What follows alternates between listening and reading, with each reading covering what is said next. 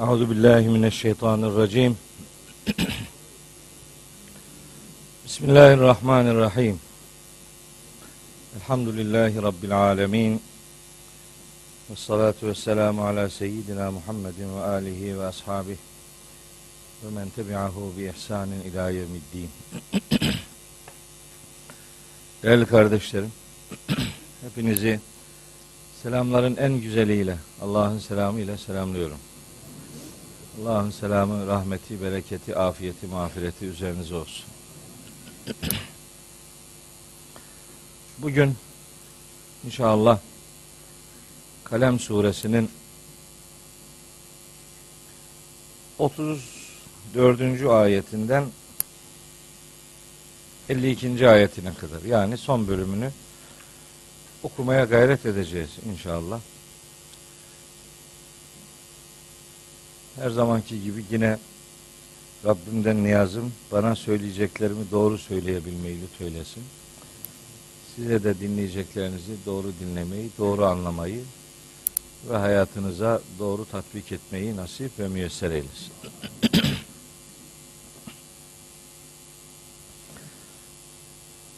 Kalem suresi ile alakalı daha önce yaptığımız dersleri birkaç cümleyle de olsa hatırlamakta yarar var. Konu aralarında bir kopukluk olmaması için. Surenin bir önceki derste sizlere aktarmaya çalıştığım bölümünde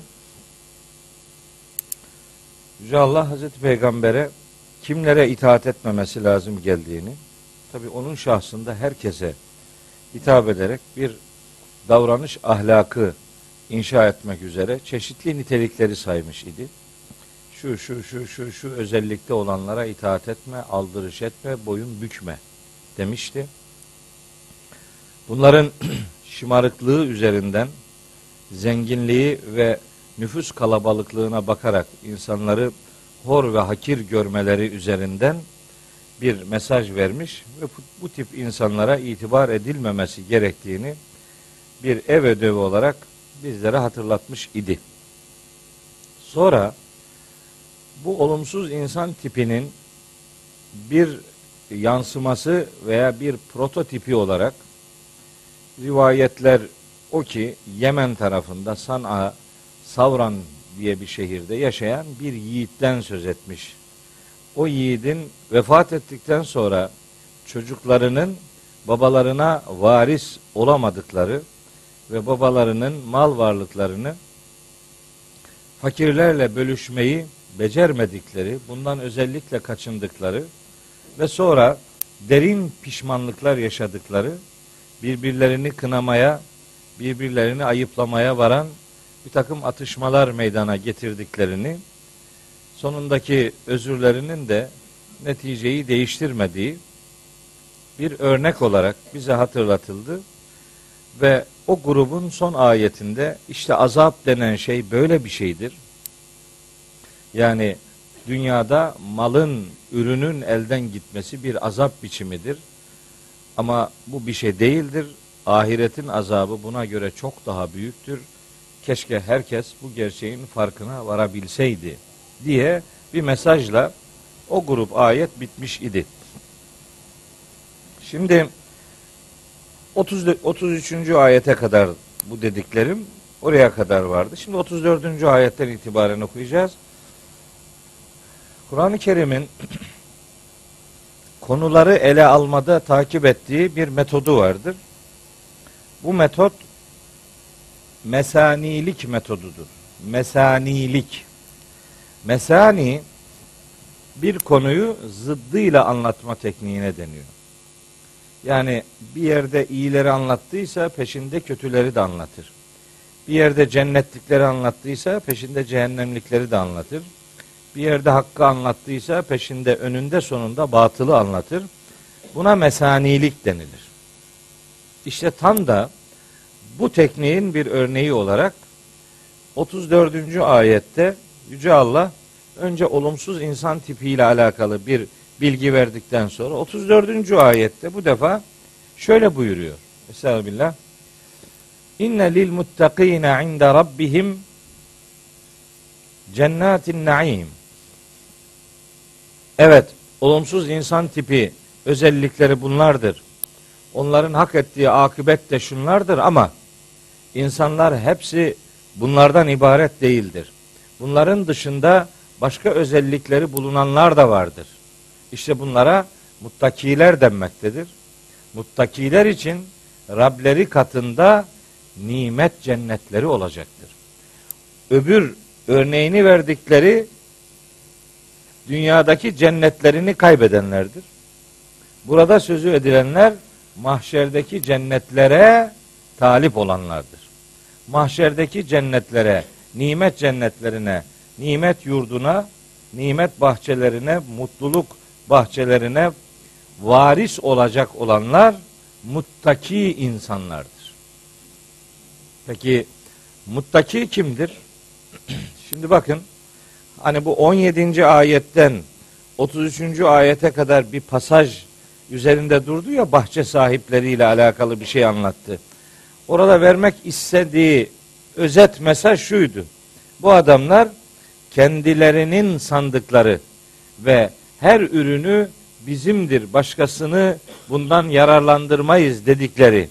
Dolayısıyla müstahni davranıp başkalarına karşı bir sorumluluğumuz yoktur duygusuyla hareket ettikleri için bunlar duyarsız insan tipini ortaya koydu. O bölümde anlatılan insan tipi duyarsız insan tipiydi. Şimdi bunun karşısında muttaki insan tipini hatırlatıyor. Öyleyse buradaki muttaki kelimesini anlamaya çalışırken muttaki demek Allah'tan korkan adam diye sınırlandırılamaz. Muttaki Allah'tan korkan değil. Allah'a karşı sorumluluğunu bilen, sorumlu davranan duyarlı insan demektir. Önceki gruptakiler duyarsızlık ortaya koydular. Bu bal benimdir, başkasını ilgilendirmez dediler. Onun karşısında bu defa muttakiler gündeme getirildi ki muttaki duyarlı insan demektir. Yani malında başkalarının da payı bulunduğunu kabul eden ve ona göre hareket eden duyarlı insana muttaki denilir. Onların zıddına bu defa muttakiler için cennet-i naim vardır. Nimetlerle dolu cennetler vardır. Dünyadaki bir bahçe neyin nesi yani? Ona talip olmak ve hayatı o bahçeyle sınırlı görmek kime ne kar kazandıracak ki? Asıl mühim olan mahşerdeki cennetlere talip olmak ve o cennetlerin varisi olabilmektir demeye getiriyor Allahu Teala. Şimdi tam sözün burasında bir ayeti hatırlatmak isterim. Tam da sırası geldi. Fatır suresi var Kur'an-ı Kerim'de. 35. sure Fatır suresi. Bu surenin 32. ayeti var. Tabi 31. ayetten hatta işte 27. ayetten itibaren böyle bir pasaj geliyor. 32. ayette buyuruyor ki Yüce Allah Sümme evrasnel kitabe sonra biz bu kitabı miras bıraktık. Kime? Ellezine stafeyna min ibadina. Kullarımızdan seçtiklerimize bu kitabı miras bıraktık. Kullardan seçilenlerden kasıt bu son ümmet. Allahu Teala bu son ümmete bir miras bıraktığını söylüyor. Mirasın adı bu kitap. Biz miras deyince aklımıza böyle kitap kitap getirmeyiz. Miras dediğin nedir? İşte evdir, arabadır, arsadır, odur, budur, şudur. Miras. Hukukta da akla gelen hep budur yani. Bunun üzerinden yürür. Ama Allahu Teala asıl mirasın onlar olmadığını söylüyor bak. Ben öteden beri diyorum ya Kur'an'ın Arapça metni olsa da Rabça manası vardır. Kitabullah'ın metni Arapçadır ama manası Rabçadır. Yani kavramların içerisini Allahu Teala kendisi doldurur. Öyleyse Kur'an'dan konuşmak istiyorsanız onun Rabça anlam örgüsüne vakıf olmalısınız. Rabça anlam örgüsünü bilmiyorsanız sözlük manasıyla idare eder sonra da asıl mesajı bir türlü göremezsiniz yani. Mirasçı miras, varis başka bir anlama, başka bir alana taşınmıştır. O da Allah'ın kitabı ile ilişkilidir. Şimdi diyor ki burada Allahu Teala kitabı bu kitabı kullarımızdan seçtiklerimize miras bıraktık. Evrasna biz miras bıraktık. Bu kullarımız mirasçı. Peki ne yaptı bu kullar? Bakın şimdi ne, nasıl bir tarif yapıyor? Taksimat yapıyor. Buyuruyor ki Feminhum zalimun li nefsihi. Bu kullarımdan bir bölümü kendine yazık etti. Yani bu mirasa varis olmayı hakkıyla beceremediler. Kendilerine zulmettiler, yazık ettiler. Tabi zulmettiler deyince millet bunların kafir olduğunu sanıyor. Hayır. Bunlar kafirler değil, mümin. Mümin ama kendine haksızlık ediyor. Ya zulüm mümine nispet edilir mi? Edilir. Zulüm denince herkesin aklına hemen şirk geliyor. Evet zulmün bir şirk boyutu var ama her zaman zulüm şirkle anılmaz. Hep ayetleri bilirsen bunun böyle olmadığını anlarsın. Ama bir konuda bir ayet bilirsen hele de onun sadece mealini bilirsen gerisini bilmezsen olmaz işte bu. Değil mi? Hazreti Adem ve Hazreti Havva'nın bir tevbe cümlesi var. Kala Rabbena zalemna enfusena. Bak zaleme kendi bir mümin. Üstelik peygambere nispet ediliyor. Demek ki zulüm her zaman şirkin karşılığı değildir. Zulüm adaletin zıddıdır. Adalet bir şeyi yerli yerince yapmaktır. Zulümse bir şeyi yerinden etmektir. Dolayısıyla kitaba varis olmak zorunda olmasına rağmen bunu yapmayan bu konudaki adaleti tesis etmiyor demektir. Yani bir hakkı yerinde kullanmıyor demektir. Hz. Musa'nın kıssasının anlatıldığı şeyde Kasas suresinde Hz. Musa hani birine bir yumruk vuruyordu adam ölesi geliyor orada ölüyor. Ondan sonra pişman oluyor. Bir yumruktan adam mı ölürmüş ya? İşte o da öldü. Rabbi şeyde diyor ki Kasas suresi 16. ayette. Kale Rabbi inni zalemtu nefsi. Bak zaleme kelimesini kullanıyor. Kim? Hazreti Musa. Bu kelime hep inançsızlarla ilgili kullanılır deyip kestirip atmanın bir alemi yok. Bunun Hazreti Musa'nın dilinden kullanılanı var. Hatta Hazreti Hac suresinde Hazreti Yunus'la alakalı da bir ifade var. 78. ayetinde olması lazım. Ve zennuni izzehebe mughadiben fazanne ellen nakdir aleyhi fenada fi zulumati en la ilahe illa ente subhanek inni kuntu minez zalimin. Bak yani yapılması gerekeni yapmadığı için kendine zalim demiş. Şimdi tefsirlere bakıyorum, meallere bakıyorum. Bu ayeti diyor ki buradaki kitaptan maksat Tevrat'tır. Allahu Ekber. E peki bu zalimun li nefsi kim? Bunlar kafirlerdir. Ne iş, niye böyle yapıyor biliyor musun? Bunun derdi şu. Demek istiyor ki ben de bu kitaba varis olamayacağım ama bir kılıf bulmam lazım. Burada sözü edilen kitap bu kitap. Buna varis kırılanlar da bu son ümmettir. Bu son ümmet kitapla alakalı mirasçılık noktasında üçe ayrılıyor. Bir, görevini bir hakkın yerine getirmeyen zalimler. Yani olması gerekeni tam anlamıyla yapmayanlar. Zalimun li nefsih bu. İki, ve minhum muktasıt. Muktasıt olanlar var.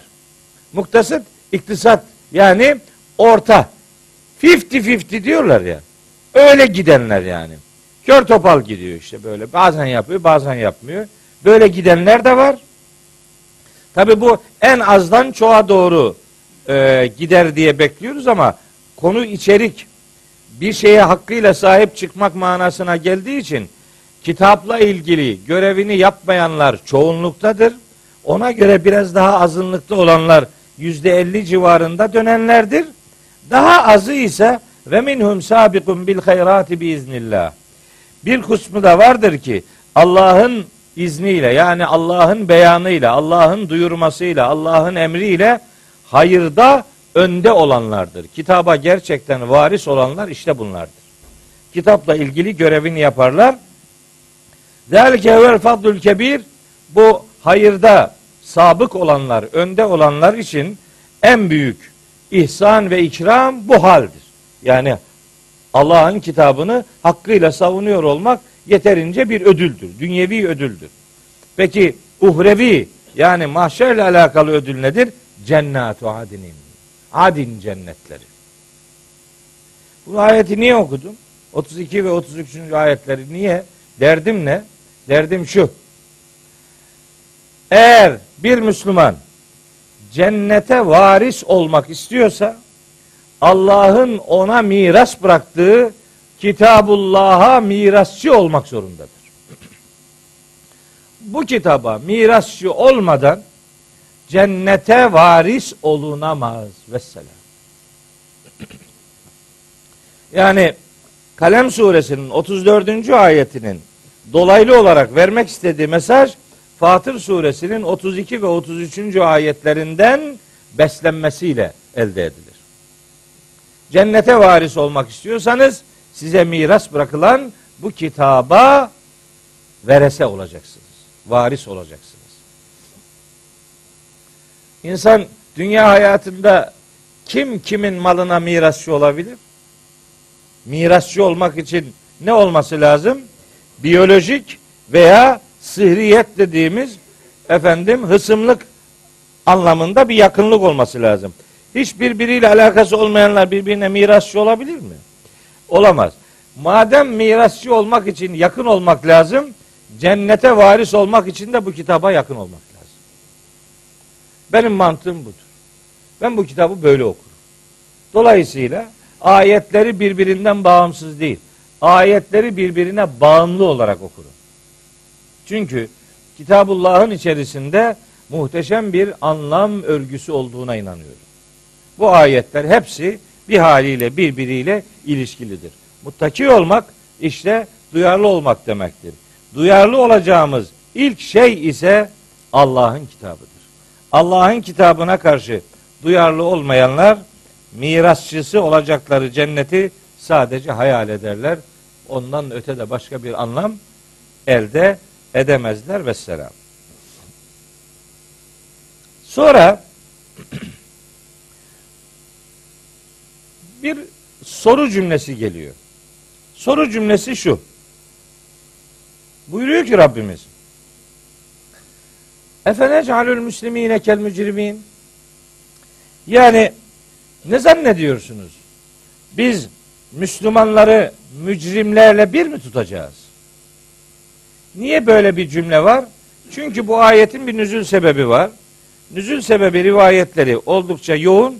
Bir tanesini hatırlamak ayeti anlamaya yetişir. Mekkeli müşrikler ben öteden beri şöyle söylüyorum. Hazreti Salih'in kavminin içinde bir dokuzlu çete vardı. Bunun aynısı Mekke'de de var. Dokuz kişi bunlar. Tam çete. Ebu Cehil'inden Velid bin Muhiresine, As bin Vail'inden Ahnes bin Şüreyk'ine varıncaya kadar böyle bir Ebu Leheb gibi böyle bir dokuzlu çete var. Bunlar sözüm ona Allah size dünyada bak iyi şeyler vermedi. Biz daha hatırlıyız. Bizim daha çok şeyimiz var. Biz daha burada daha hatırlı olduğumuz gibi ötede de daha hatırlı olacağız diyorlar peygamberimize ve müminlere. Onlarla alay ediyorlar. Hemen aklınıza şu soru geliyor olabilir. Hani bunlar ahirete inanmıyordu? Ahirete inanmayan bir adamın ahiretten beklentisi neyin nesi? Diyebilirsiniz. Bir hatamız da bu noktadadır arkadaşlar. Biz Mekkeli müşrik denince hepsini standart kabul ediyoruz. Zulüm kavramına hep olumsuz içerik yüklediğimiz gibi Mekkeli müşrik deyince de hepsinin ahireti inkar ettiğini varsayıyoruz. Böyle değil. Emin olun böyle değil. Mekkeli müşrikler içerisinde evet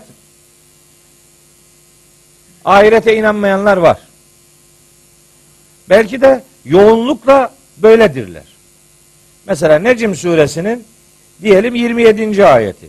İnnellezîne la yu'minûne bil ahireti diye başlar. Ahirete inanmayanlar. inanmayanları var. Daha önce burada hatırlayacaksınız. Müddessir suresinin son grubu ayetini okurken demiştim ki orada bir ayette kella bella yehafûne ahire. Bu adamların ahiret diye bir korkusu yok. İnanmıyor yani. İnanmayanları var ahiret. Eyvallah.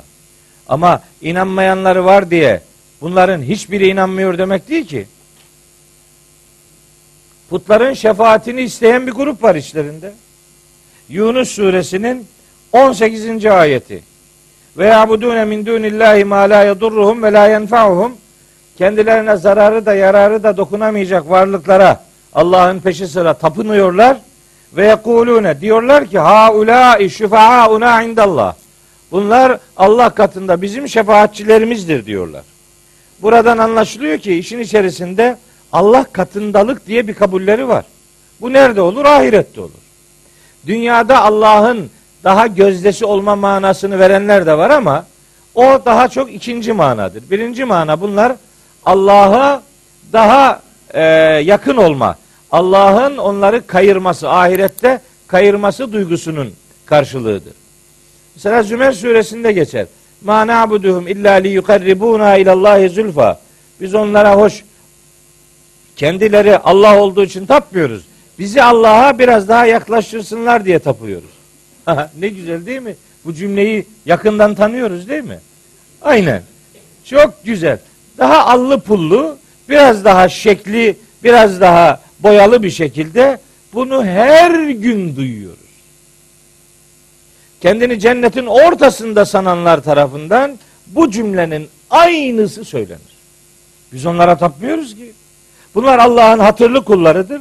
Onlar bizi Allah'a yaklaştırsınlar diye hoş. Bunun hoş Allah olmadığını ben de biliyorum diyor. E niye tapıyorsun peki? Niye önünde takla atıyorsun? Beni Allah'a yaklaştırsın diye. Tam müşrikler de böyle diyordu işte.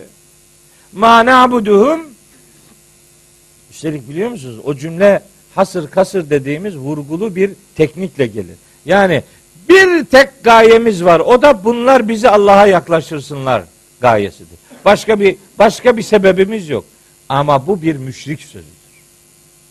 Adamın kılık kıyafetinin ne olduğu dert değil. Nere mensup olduğu da dert değil. Araya kimi koyduğu da dert değil. Hiç önemli değil. Hiç sonuç değişmez.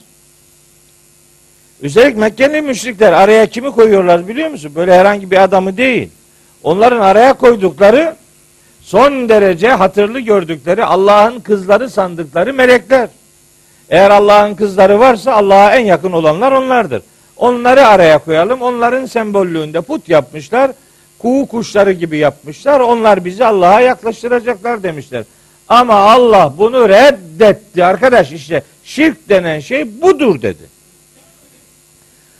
Onu Mekkeli müşrik yapınca Allahu Teala onu kınıyor da bunu sen yapınca sana aferin mi diyecek yani. Aynı şey.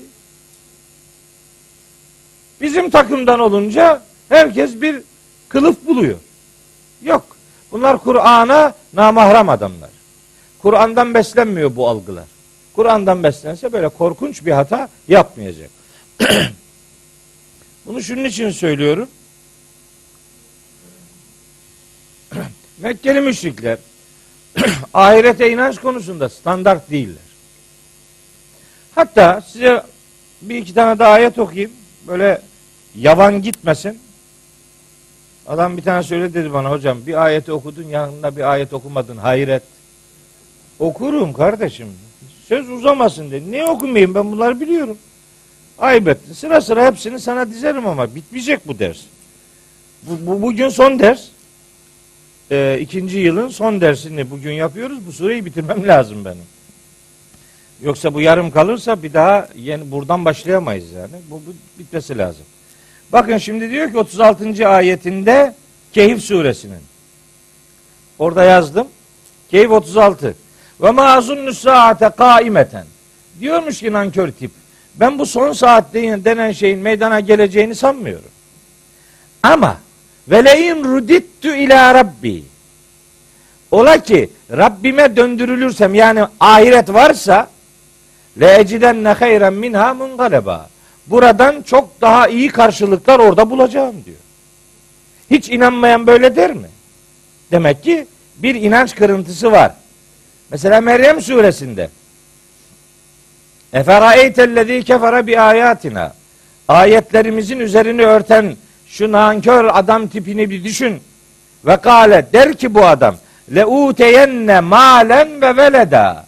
Bana ahirette daha çok mal ve daha çok çocuk verilecek. Hem de nasıl kullanıyor? Le uteyenne hem lam o tekit manası verir hem de sonunda nun o şeddeli o daha güçlü. Kesin bana mallar ve çocuklar verilecek. Böyle inanıyormuş. Ahirete inanmayan adam böyle der mi? Allahu Teala ama ona cevap veriyor 78. ayetinde. Ettala'al gaybe. Aa, bu gayba muttali mi? Gaybı mı biliyor? Emittekede inder rahmani ahda. Yoksa Rahman tarafından kendisine bir söz mü verildi? Kella. Hayır. Bu tam bir aldanmacadır. Bitti. Kella 88, 79. ayet. Meryem söz. Hayır hayır. Böyle bir algı derin bir aldanıştır vesselam. Benzer bir ayet Casiye suresinde de var. Casiye suresinin 21. ayetin hepsini okumayayım. Fussilet suresi 50. ayette de var. Buraya not olarak yazmadım ama şimdi evden buraya gelirken bu ayeti tekrar düşüneyim dedim. E, aldığım notlar yeterli midir diye. Sonra evden gelirken bir ayet daha aklıma geldi. Onu da size burada söyleyeyim. Hepsini orada yazamadım. Me'ariç suresi var. Kur'an'ın 70. suresi. Me'ariç. Miraç var ya. Miraç, me'ariç o aynı kökten geliyor. Me'ariç yükseliş mertebeleri demektir. Öbür miraçla bunun bir alakası yok tabi. O surenin 38. ayetinde diyor ki Allahu Teala buyuruyor ki hadi 38 tabi tek başına 38 değil de 36'dan gelmek lazım. Femalillezine keferu kibeleke muhti'in. Bu kafirlere ne oluyor da boyunlarını sana doğru böyle eğirip de seninle dalga geçiyorlar. Hani böyle muziplik yapıyorlar. Anil yemini ve anil şimal izin. Böyle grup grup sağdan soldan gelip seni rahatsız ediyorlar. Ne bunların derdi ne? Eyetma'u kullu mri'in minhum. Yoksa bunların her biri şunu mu istiyor canı gönülden? En yudhele cennete naimin. Nimetlerle dolu cennete konulacaklar. Öyle mi zannediyorlar bunlar? Kella. Hayır. Demek inanıyor ahirete. Ahirete inanmayan böyle bir şey der mi? Demezler. Bunu niye söylüyorum? Arkadaş yani bir ayeti bilip öbür ayetleri bilmedim mi olmuyor. Ayıp oluyor yani. Mekkeli müşrikler ahirete inanmıyordu. Laf mı şimdi bu yani? Bunun inanmayanı var, yarım yamalak inananı var, tam inananı da var. Standart değil birden çok grup. Şimdi bu adamlar diyorlar ki mahşerde Allah'ın huzurunda Müslümanlara en çok bu dünyada ne veriliyorsa o kadar verilir. Daha da verilmez. Bize orada daha çok verilecek diyorlar. Ha ona cevap bu. Buyuruyor ki Yüce Allah Efene calül müslimine kel mücrimin. Ne zannediyorsunuz? Biz Müslümanları mücrimlerle bir mi tutacağız? Bu ayetin biraz daha açıklanmışı, biraz daha detaylı bir cümleye kavuşturulmuş şekli Casiye 21'dedir. Demin Casiye 21'i söylerken bu 21 değildi o. Aslında o 32 idi. Öyle karambole geldi. Siz de yuttunuz tabi. Bazen böyle dersleri anlatıyorum. Gidiyorum Samsun'da bunları bir daha dinliyorum ben. Her dersi bir daha dinliyorum. Bir bakayım diyorum hata yapmış olabilirim. Olabilir değil mi? İnsan hata yapmaz mı yani? Benim hatam yoktur diyen iblistir. O öyle dedi. Benim hatam yok dedi ya. Hatasızlık iblise ait bir övünç. Hatalı bir övünçtür yani. Ben çok kendimi kontrol etmeye çalışırım. Eğer biri derse bana ki hocam şu konuda biraz yavan gitti ona itibar ederim Allah için. Sonra da kendimi düzeltirim. Hiç gocunmam. Eğer doğruysa dedi, doğruysa kimin ağzından çıkarsa çıksın doğrudur. Hepsi benim ağzımdan çıkacak diye bir şey yok. Yani ben ne kadar biliyorum işte bu kadar biliyorum bunu söylüyorum. Bu kadar biliyorum bütün bilinmesi gereken bundan ibarettir demedim. Hiçbir zaman demem böyle bir şey. Ben kendimi çok kontrol etmeye çalışırım. Bir daha okurum, bir daha okurum. Acaba yanlış yaptım mı diye. Çünkü eğer burada bir hata yaparsam şu kadar milyon insanın izlediği bir dersi hatalı bilgilerle eğer götürürsem sonra akşam evde Allah'a tevbe etmemin bir anlamı yoktur. O tevbe tevbe değil. İlanen yapılan hatanın tevbesi aynı ilanla yapılacaktır. Bütün ümmeti saptırıp da gece ya Rabbi ben tevbe ettim. Öyle yok. Bakara suresi 159, 160, 161. ayetler bize bu konuda yol ve yordam öğretirler. Oradan bakmak lazım. Eğer hatalıysa düzeltmek lazım. Biraz önce Casiye 21 dediğim aslında 21 32 32 idi. Casiye 21 şimdi şimdi okuyacağım ayet. O da şu. Bakın ne diyor Rabbimiz. Em hasibellezine ecterahus seyyiati. Habire kötülükler işleyip de ömrünü kötülük işlemekle geçirenler şöyle mi zannediyorlar? En necalehum biz onları kılacağız, yapacağız. Kellezine amenu ve amilus salihati. İman edip salih ameller gibi, salih amel sahibi olanlar gibi. Sevaen mehyahum ve mematuhum. Peki bunların yani hayatlarını da ölümlerini de bu kötülük yapanlarla iman edip salih amel işleyenlerle bir mi tutacağız? Böyle mi zannediyorlar? Bunların hayatları da bir olmaz, ölümleri de bir olmaz, mahşerleri de bir olmaz. Sa'e ma yahkumun. Ne kadar kötü hüküm veriyor bu adamlar. Reddediyor Allahu Teala. Şimdi burada da buyuruyor ki biz mücrimlerle, mücrimin kelime anlamını Müddessir suresini işlerken detaylı bir şekilde vermişim. Şimdi o detaya girmiyorum. Mücrim suç işlemekten zevk alan, suç işlemekle anılan haşa ve haşa Müslim olmanın zıddına, Müslim Allah'a teslim olan adam demektir. Mücrim de Allah'ı teslim almaya çalışan adam demektir. Bu mücrimleri Allah'a teslim olanlarla bir mi tutacağız? Böyle mi zannediyorlar? Elbette bu, bu zan yanlıştır. Maleküm onlara diyecek ki Allahu Teala neyiniz var sizin? Keyfe tahkumun. Ne biçim hüküm veriyorsunuz siz? Maleküm keyfe tahkumun. Bundan iki tane daha var. Biri Yunus suresinde, biri Saffat suresinde. Oralardaki şey pasajlar o kadar çarpıcı ki, o kadar bir güzel ki. Vakit yok girmiyorum ama yerini söylemiş olayım. Bir bakın. Yunus 35, Saffat 154'te geçiyor. Ne biçim hüküm veriyorsunuz siz ya? Hani demek istiyor ki Allahu Teala kafayı mı yediniz siz ya? Bu ne biçim bir mantık? Bu nereden besleniyor? Merhum Elmalılı bu maleküm keyfe tahkümün ifadesine birkaç türlü mana veriyor. Hoşuma gitti aldım. Sizinle de paylaşayım. Aklınıza fikrinize ne oldu? Neyinize, hangi delilinize, hangi kuvvetinize güveniyorsunuz? Neyiniz var sizin? Elinizde ne var? Maleküm elinize ne geçecek? Keyfe tahkümün. Ne biçim hüküm veriyorsunuz? Böyle hüküm mü verilirmiş? Allah mücrimleri Müslimlerle bir tutacak. Öyle mi? Elbette hayır. Elbette hayır.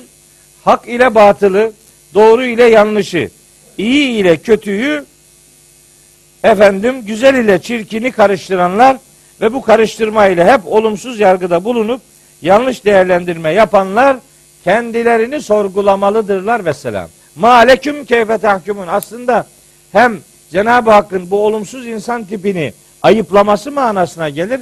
Hem de bir eğitim metodu olarak herkesin kendi düşüncesini, kendi inancını sorgulamak zorunda olduğunu öğretir. Maleküm neyiniz var kendinize gelin yani. Bir düşün bakalım. Neyi nasıl düşünüyor, nasıl karar veriyor, nasıl hesap ediyorsunuz? Neye inanıyorsunuz? İnandığınız şeyler doğru yerlerden besleniyor mu, beslenmiyor mu diye kendini sorgulama, kendini sorgulamayanlara kendini sorgulamalarını sağlayacak hatırlatmalarda bulunmaya gayret etmek durumundayız.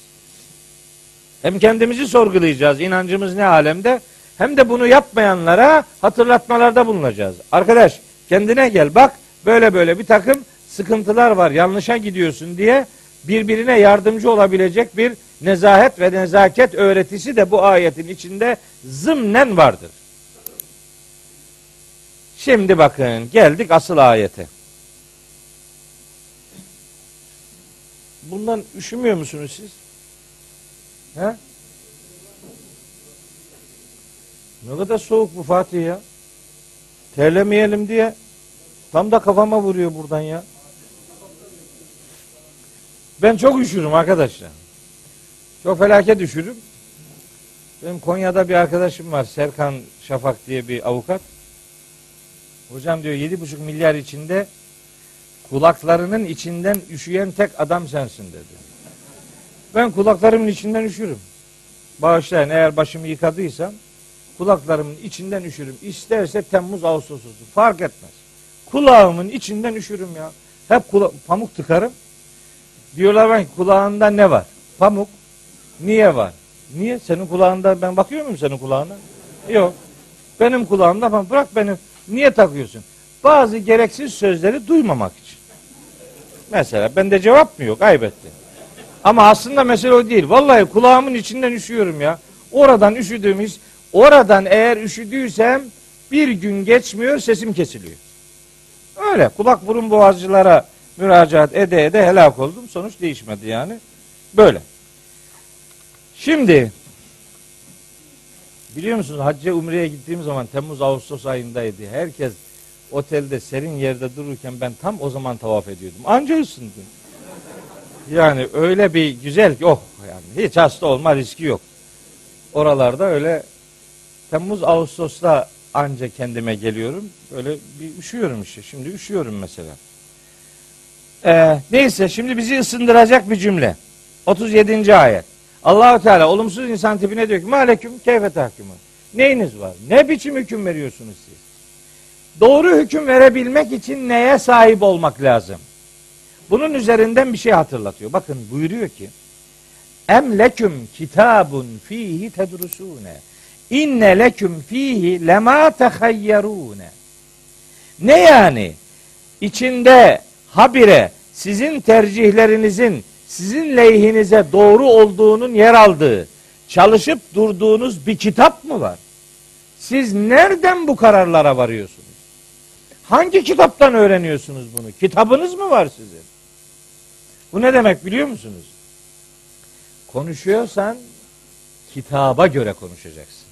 Hangi kitap? Adam diyor ki kitapta yazıyor. Kitapta gördüm. Kimin kitabı peki? Allah'ın huzurunda itibarlı olacak kitap senin herhangi bir kitap dediğin manzume mi yoksa Allah'ın kitabı mı? Allah'ın kitabına gönderme yapıyor. Kitabınız mı var? Allahu Teala size özel bir şey mi indirdi? Nereden çalışıp üretiyorsunuz bütün bunları? Konuşacaksanız Kitabullah'a göre konuşacaksınız. Eğer referansınız Kitabullah değilse sözünüz başkalarını bağlamaz kusura bakmayın. Emleküm kitabun fihi tedrusun. Bir kitabınız var da ondan mı çalışıp bir şeyler üretiyorsunuz? Hayır. İnneleküm fihi lema tehayyarun. Öyle bir kitap ki bütün tercih ettiğiniz şeyler onda var öyle mi? Böyle bir kitabınız mı var elinizde? Yok. Böyle bir kitabınız mı var demek yok böyle bir kitabınız demek. Boş konuşuyorsunuz. Gereksiz, lüzumsuz bir takım çıkışlar yapıyorsunuz. Böyle yapmayın. Konuşarken de, yaşarken de kitaba uymak durumundayız. Kitabına uydurmak durumunda değiliz. Ümmet kitabına uydurmakla işi götürüyor. Oysa Allah kitaba uymak üzerinden konuşuyor. Yani işte bir kısmı da öyle diyor yani. Bu Allah'ın kitabına ne gerek var? Allah'ın hükmüne ne gerek var? İşte o kainatı yarattı, istirahata çekildi, bir yerde duruyor. Biz şimdi buraları kendimiz götürebiliriz. Başka kitaplar da yazdık. Onlar üzerinden yürürüz filan. Bunun modern versiyonu. Bu müşriklere hitabın modern versiyonu. Ya Rabbi sen kainatı yarattın, durduğun yerde dur, işimize karışma gibi. Hayır. Bunlar reddedilen cümlelerdir.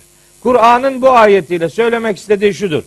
Allah adına konuşuyor ve Allah adına yaşıyorsanız Allah'ın kitabından konuşmak zorundasınız. Allah adına konuşanlar Allah'ın kitabından konuşmak zorundadırlar ve selam. Bu ayet bunun delilidir. Emleküm kitabun fihi tedrusun. Çalışıp durduğunuz bir kitap mı var? Neye göre konuşuyorsunuz? Onların elinde de belki kitaplar var. Ama Allah onlara itibar etmiyor. Onlar kitap filan değil. Onlar asparagas. İnsan kaynaklı bilgiler din adına belirleyici olamazlar. Mekkeli müşrikleri bu anlamda Allahu Teala uyarıyor. Sonra bir şeye daha dikkat çekiyor. Bir sonraki ayette buyuruyor ki ya aynıları bugün bugün var ya o kadar hayret ediyorum ki ne kadar benziyor yani. Emleküm eymanun aleyna. Yoksa sizin lehinize bizim aleyhimize yeminler mi var? Yemin mi ettik yani? Baligatun ila yevmil kıyameti. Kıyamet gününe kadar geçerli olabilecek yeminler mi var? Ki inne leküm lema tahkumune. Hangi konuda ne hüküm veriyorsanız bu sizin lehinizedir ve doğrudur. Bu anlamda bizden kaynaklanan bir yemin mi var? Size söz mü verdik biz? Kime söz vermişiz? Kıyamete kadar geçerli olacak şekilde her ne diyorsan, her nasıl bir hüküm veriyorsan bu hükmün doğru olduğuna dair bir yemin mi çıktı ağzımızdan diyor Allahu Teala? Kime söz verdik? Hiç kimseye böyle bir söz vermedik. Hiç kimsenin böyle bir yetkisi yoktur. Dolayısıyla sizin de yetkiniz yoktur. Bir taraftan yazılı bir kaynağınız yok. Ona itibar etmek durumunda değilsiniz. Yok böyle bir kaynak. Sonra sözlü bir deliliniz de yok. Vermedik kimseye. Buradaki em edatları bilinen anlamda soru edatı değildir. Bunlara inkari istifam derler. İstifam inkari. Yani cevabı beklenen bir soru değil. Tersinin doğru olduğunu dikte eden teknik ifadelerdir bunlar. Emleküm kitabun fi tedrusun. Çalıştığınız kitap mı var? Yok demek. Emleküm eymanun aleyna. Sizinle ilgili bizim aleyhimizde yeminleriniz mi var? Yok demek yani. Yok. İstifam inkari. Bunun karşılığı yok demek. Yok böyle bir şey.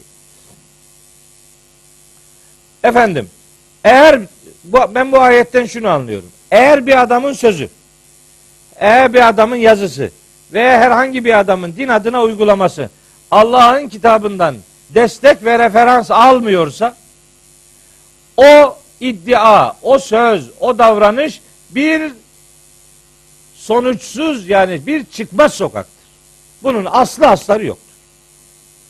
Allah'ın kitabından destek alacak, Allah'ın kitabından referans alacak. Başka, başka çıkar yolu yok. Bütün kapılar Allah'ın kitabından konuşmaya açılır. Bu ayetlerde verilmek istenen mesaj bu. Kararınız varsa o kararınıza deliliniz Kitabullah olacak. Kitabullah'tan konuşmuyorsanız kararınızın da sözünüzün de bir kıymeti harbiyesi yoktur demektir. Sonra devam ediyor bakın. Bitmedi. Selhum. Sor bu adamlara bakalım. Eyyuhum bidalike zaimun. Bu iddialarına kim kefil olacak? Bir kefilleri var mı? Hadi diyelim ki hani diyor ya Allah bizim hoca ile efendi, bizim efendi hoca abi neyse şey mürşit hangisi ise Allah Allah konuşuyor. Allah Allah. Ne malum? Ya başka biriyle konuşuyorsa ne olacak? Nereden biliyorsun? Bir kefil var mı? Bir şahit var mı? Selhum eyyuhum bidalike zaimun. Bunların bu kanaatlerine dair bir kefilleri var mı? Kim? Varsa feliyetü bi şurekaihim. Bu ortaklarını getirsinler. İmkanu sadıkîn. Eğer doğru söylüyorlarsa varsa kefilleri, varsa şahitleri getirsinler. Değil mi öyle diyorlar. Peygamberimiz filanca yere gelmişti. Şahidin var mı? Bizim hocamız her hafta peygamberimizle toplantı yapıyor. Var mı şahidi? Kim görmüş? Nereden çıkardın bunu? E yalan mı diyor? Bana ne onu ona sor. Bence yalan tabii ki. Tabii ki de yalan. Emleküm eymanun aleyna. Kime yemin vermişiz biz? Kimmiş? Kimin kimin buradan bir yemini var? Yok. Kimin Allah'ın kitabından başka bir kitabı var? Yok. Kimin kefili var? Yok. Yok demek işte bunlar. Bunlar hep yok üzerinden giderler. Ve Mekkeli müşrikleri kınarlar. Mekkeli müşrikleri kınıyor, bizimki üzerine hiçbir şey alınmıyor. Müşrikin iddiasını Kur'an reddediyor, bizimki buradan kendisine sonuç çıkartıyor. Yok kardeşim. Ne içinde istediğini bulacağın bir ilahi kitabın var. Ne Allah'ın sana verdiği özel bir söz var. Ne de bu noktada hiç kimsenin kefili ve şahidi var. Hiçbiri yok bunlar. Bunlar yok üzerinden mesajı ortaya koymayı arzu eden ifadelerdir. Bu itibarla bu tür çıkışlara itibar etmemek gerekir ve selam. Yani ne yapalım?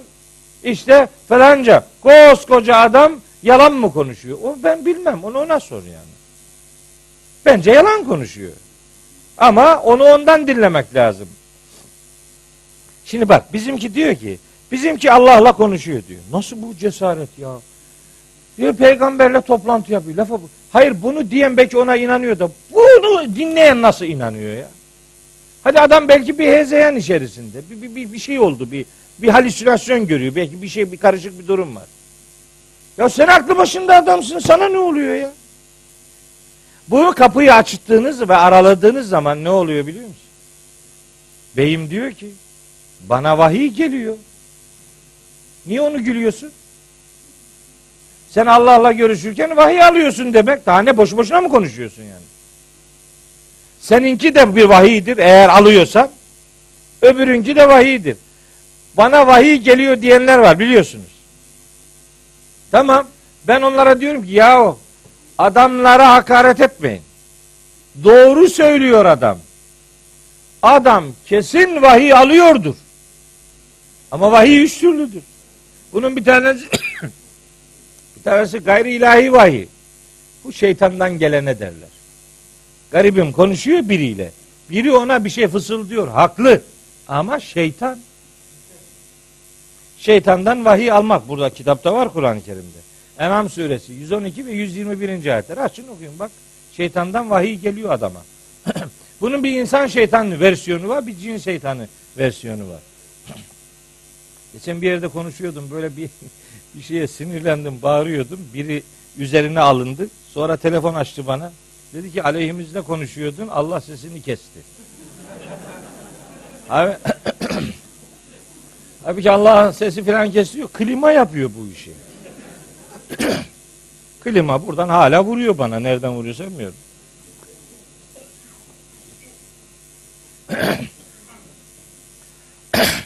evet.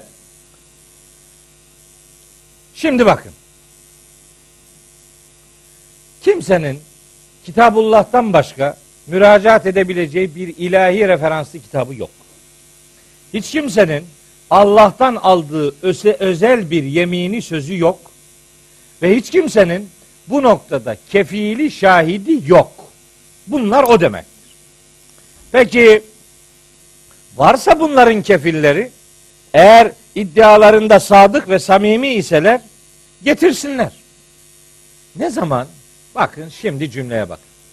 Yevme yükşefu an saqin. Muhteşem bir cümle bu. Yevme yükşefu an saqin. Bacağın açılacağı gün.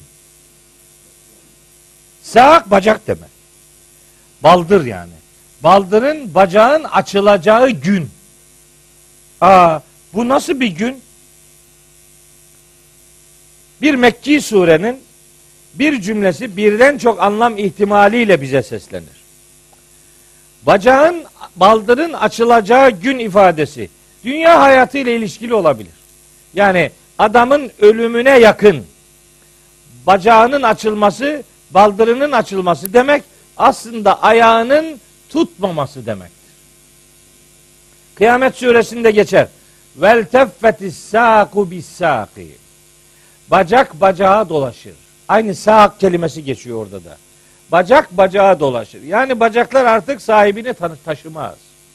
Öyle bir pozisyonda ömür bitiyor demektir. Hah, bitmek üzere olan o ömürde varsa bir şahidin getir bakalım hadi. Hani Allah'tan aldığın bir sözün vardı? Hangi kefilin vardı? Getir. Getiremeyecek. Bu bacağın açılması ifadesi mahşerde de olabilir. Yevme yükşefu an sakin. Mahşerde de baldır açılacak. Yani ey muhatap yaptığın dünyadaki bütün eylemler aleyhine fatura edilecek. Dolayısıyla mahcup olacaksın. İş açığa çıkmış olacak. Mahcup, rezil ve perişan olacaksın. Orada bacağın açılması demek işin ortaya çıkması demektir. Zor bir gün seni bekliyor. O gün becerebiliyorsan varsa şahitlerin getir bakalım. Getiremeyecek. Ölmek üzere olan kişileri hiç gördünüz mü bilmiyorum. Ölürken yanınızda kimse öldü mü? Öyle bir şey yaşadınız mı? Mesela adam ayakta iken eğer ölüm anı geldiyse o ayaklar onu taşımıyor. Ayaklar ha böyle sallanıyor ayak. Tutmuyor yani. O güçlü vücut bir anda taşıyamıyor. Vel teffetis saku bis safi. Bacak bacağa dolaşıyor. Artık sallanıyorlar. Can yok bir şey yok. Oradan çıkıyor can. Öyle bir an gelecek diyor Allahu Teala. Bu hem dünya hayatının sonu hem ahirette yaşanacak bir hakikatin önceden haber haber verilmesi olarak düşünülebilir. İşte o gün ister hayatın son demlerinde ona erzeli ömür de denilir ömrün en çekilmez dönemi yani her şey bitti. Takattan kesildin. Ayakta duramıyorsun. Perperişan bir durum var. Bu kafir insanların inanmadıkları veya hazır olmadıkları ahirete giderken yaşayacakları sıkıntılı süreçtir.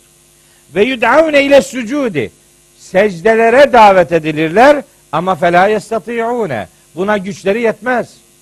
Artık secde yapacak hali yok. Ayakta duramıyor ki nasıl secde yapsın? Buradaki secde bildiğimiz manada bildiğimiz yani namazın secdesi anlamına gelebileceği gibi buradaki secde Allah'ın emir ve yasaklarına yönelik boyun büküş anlamına da gelir. Secde, sücud Allah'ın emirlerine karşı boyun bükmek demektir. Onun için mesela tilavet secdeleri vardır Kur'an-ı Kerim'de 14 tane. Tilavet o ayeti okuduğunuz zaman secde edersiniz. Vaciptir o secdeleri yapmak. Niye? Ya Rabbi ben senin her emrine karşı boynum büküktür. Hemen o boynun büküklüğünü bir bedensel faaliyet olarak ortaya koyuyorum demektir. Tilavet secdesinin amacı odur. O o kadar önemlidir ki namazın içerisinde eğer Fatiha'dan sonra zamm-ı sure esnasında böyle secdeli bir ayet okursanız daha rükûa varmadan o secdeyi yapar kalkarsınız. Önemlidir. Çünkü sizin boyun büküş ortaya koymanız önemli bir göstergedir. O göstergeyi o kıyam halindeyken rükûa varmadan o secdeyi yaparsınız. Şimdi Suudi Arabistan'da bazen böyle oluyor. Adam bilmiyor ne olduğunu. Tabi dinleyenler hocanın nereye okuduğunu bilmiyor. Secde ayeti var mı yok mu haberi yok. Allahu Ekber diye adam secdeye gidiyor. Bizimki rükûya gidiyor. Ondan sonra adam Allahu Ekber diye kalk bu defa diyor ki hoca şaşırdı. Şaşırmadı sen şaşırdın. Hoca secde yaptı işte yani. Bu doğrusu budur. Böyle olması lazım. Milleti şaşırmaktansa işte böyle secdeli ayetleri zamm-ı sure olarak yapmamak lazım. Teravih, hatimle teravih kıldırılırken de çok olur bu. Ben tanıdığım bazı arkadaşlara diyorum. Secde ayetini rükûa varırken oku. Gözünü seveyim. Şaşırıyor ümmet. Yarısı ayakta, yarısı rükuda, yarısı secdede karma karışık oluyor caminin içi. Onun için rükûa yakın okursan rükû aynı zamanda secdenin amcasının oğludur yani. O rükûa vardıysan o secde de yerine gelir yani. Onu öyle getirmek lazım. Secde ayetini rükûun hemen öncesinde okuyacak şekilde getirmek lazım. Evet, ister mahşer şartlarında olsun, ister dünya hayatının sonunda olsun. Allah'ın emirlerine boyun bükmeye davet edilirler ama buna güçleri yetmez. Niye? Takati kesilmiştir. Temelle dursun iddiaya girmişler. Bir köprünün üzerinde duruyorlarmış. Dursun demiş ki temele, la temel, ha buradan altına atlayamazsın demiş. Bizimki de gaza geldi, atlarım demiş. Atlayamazsın, atlarım, atlayamazsın, atlamış. Temel atlamış, atlamış, atladığı yerde böyle çömelik duruyor. Dursun yukarıdan demiş la temel, kalksana ya, niye duruyorsun? Cevap, kalkmasına kalkacağım ama tikine turama erim demiş. Niye? Ayakların kırıldı, oradan aşağı atlarsan bir şey yok işte. Adam şimdi belki secdeye duracak ama tikine duramaya ki. Yani artık ona gücünün yetme imkanı yok. Bitti bu iş yani. Bu da bir işin zamanında yapılması gerektiğini öğretir. Bakın bir sonraki ayet öyle diyor. Vaktinde yapacaksın. Peygamberimizin öyle bir hadisi var. Genç birinin kıyam, rükû ve sücudu Allah'a en sevimli gelen ibadettir diye. Hadis-i şerifin metnini hatırlamıyorum ama manası aşağı yukarı böyle. En sevimli ibadet genç birinin kıyam, rükû ve secde halindeki duruşudur. Evet öyle değil mi? İhtiyarlayınca rükûya varamıyorsun. Belin ağrıyor. Şimdi bizim camilerin yarı yarıya yakını sandalye doldu. Bu da yeni çıktı. Bu eskiden yoktu. Bu milletin bacakları anca mı ağırmaya başladı bilmiyorum. Camiler yavaş yavaş yarısı yarı yani abartıyoruz o kadar yarısı da değil ama yani olmaması gerektiği kadar sandalye var. Sandalyede oturuyor. Tabii ki gerçekten mazeret olan ne yapacak? Oturacak tabii yani. Ona sözüm yok ama adam az biraz az. Hafif bir sıkıntısı varsa da oturuyor. Nasıl da oturuyorlar biliyor musun? Allahu Ekber diye oturuyor. La ayakta durmana mani bir durum yok ki ne oturuyorsun? Kıyam da emir. Ona mani bir durum yok. Ayakta dursana. Allahu Ekber oturuyor. Veya birinci rekatta ayakta duruyor. Rükuda oturuyor. Secdede zaten oturmuş. ikinci rekata kalkmıyor. Oturduğu yerden devam ediyor. Kıyam emri müstakil bir emirdir. Eğer ayakta durabiliyorsan onu yapman lazım. Bir kısmı da böyle adama hayatı zindan ediyorlar. Adam gerçekten yani beli ağrıyor yani gidemiyor, secdeye gidemiyor. Diyor ki ona yerde oturacaksın, ayaklarını uzatacaksın kıbleye doğru böyle kılacaksın. Güya bir, çok büyük bir fetva. Böyle var ya. Çok inceledim ben bu işi bunu buldum. Ne kadar inceledi? Hiç incelemene gerek yok bence. Bulduğun şey zaten yanlış. Adam nasıl rahat ediyorsa öyle dursun. Zaten beli ağrıyor. Öyle durulur mu? Ne kadar zor bir şey söylüyorsun ona. Çünkü rükû için biraz eğilecek. Secde için biraz daha eğilecek.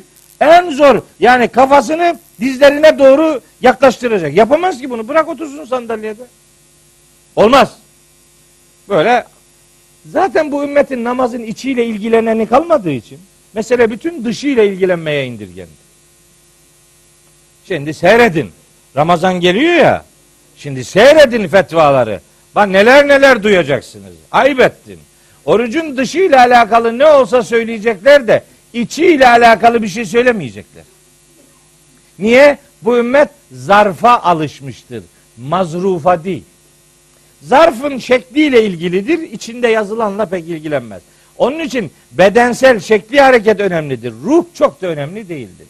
Halbuki Ramazan bedenin geri çekilip ruhun öne alındığı bir zaman dilimidir. Daha çok ruhi donanımlarla ilişkili konuşmalar yapmak lazım. Bedensel özelliklere çok da kafa yormamak gerekir ama öyle olmayacak göreceğiz. Evet bu adamlar secdeye davet edilirler ama güçleri yetmez. Haşiaten absaruhum gözleri yıkılmış olacak. Terhakuhum zilletün onları bir zillet, bir perişanlık kaplamış bir şekilde yüzleri, gözleri dökülmüş olacak mahşer şartlarında. Çok sıkıntılı bir görüntü onları bekliyor mahşer şartlarında. Ve kad kanu yud'aune ile sucudi ve hum salimun. Salim iken, sağlam iken, dünyadayken, hayattayken, sağlıklı iken secdeye davet edilmişler idi ama yapmamışlardı. Vaktinde yapmıyorsanız vakit geçtikten sonra ya yapamazsınız ya yapsanız da bir kıymeti harbiyesi olmaz. Şimdilik namaz kılmayalım sonra kılarız. Ne zaman sonradan kastın ne? Mesela ne kadar sene öngörüyorsun? 15, 20, 25 yaşlarında kılmıyor mesela. Kılarız diyor. Ne zaman kılmayı düşünüyorsun? 40 yaşında. 40 yaş peygamberlik yaşıdır. Peygamber mi olacaksın? Hayırdır. Senin büluğun ne zamansa sorumluluğun o zaman başladı canım. 12 yaşıysa 12, 13 ise 13. Ne 40 diye? Bu ümmetin 40 yaşına gelmeden ölenlerinin haddi hesabı var mı? Ne kadar insan gençken öldü, çocukken, bebekken ölenin haddi hesabı var mı? Yok. E sen neye göre 40 yaşına bunu e, erteliyorsun? Dini hükümleri yaşlılıkta yaparız diyor. Yaşlılığa varınca da başka bir şeyler devreye giriyor. Adam mesela kumar oynuyor, oynuyor, oynuyor. Parayı kaybediyor. Gözleriyle görmüyor. Kağıtların, rakamlarını okuyamıyor. Tavlanın, zarlarının rakamlarını işte o şey noktaları seçemiyor. Ondan sonra bakıyor ki para yok. Sağlık da elden gitti. Tevbe ettim diyor. Veya 50 sene, 60 sene zina yapıyor. Ondan sonra 70. sene zina yapamıyor. Beli tutmuyor. Ondan sonra tevbe ettim diyor. Hırsızlık yapmak için imkanlar bitti. Hırsızlık yapamıyor. Tevbe ettim diyor. Ben diyorum ki böylelerine. Sizinkine tevbe demezler. Sizinkine zorunlu emekliye ayrılmak derler. Re'sen emeklilik bu. Emekli ayrıldın. Günahtan emekli ayrıldın. Buna tevbe demezler. Kusura bak. Ne zaman hacca gidiyor bizim ümmet? Ne zaman gidiyor? 60 yaşında değil mi? 70 yaşında. Niye? Niye o zamana terk ediyor? Sebebi var. Oraya kadar her herzeyi yiyor. Oraya gidince tertemiz sıfırlayıp geliyor. Öyle değil mi? Format atıyor kendine. Oraya gidiyor bilgisayarlara format atılıyor ya. Sıfırdan başlıyor. Ah benim garip kardeşim. Ne hale getirdin bu, bu dini ya? Böyle din mi olurmuş ya? Ben diyor ticaretle uğraşıyorum. Şimdi hacca nasıl gideyim? Lafa bak ya. Niye? Ya ticaretle uğraşıyoruz. Ya uğraş. Ya hacca gittikten sonra bu ticareti yapamam. Ne oluyor şimdi ne yapıyorsun? Şimdi yaptığı nedir? Yalan, hile, düzen. Peki yalancılık, hilecilik, düzenbazlık, hırsızlık, namertlik hacdan önce serbest mi? Hacdan sonra yapamayacağın şeyin hacdan önce yapılabilir olduğunu sana kim söyledi? Bir şey hacdan önce serbest, hacdan sonra yasak. Böyle bir şey yok. Soruyor hocam. Bu sene hacca yazıldık. E biz şimdi bu hacca yazıldık kurlarda çıkmadı. E ne yapalım? Ben bu sene ölürsem hacca yazıldım ama çıkamadı çıkmadı. Benim ne kabahatim var? Ben şimdi hacı yapmış sayılır mıyım? Tabii dedim ayıp ettin. Sen bence çıkmayacağı belli. Bütün sülaleyi yaz. Hepsinden hac düşsün. Çok yanlış adama soruyorsun bu soruyu arkadaş.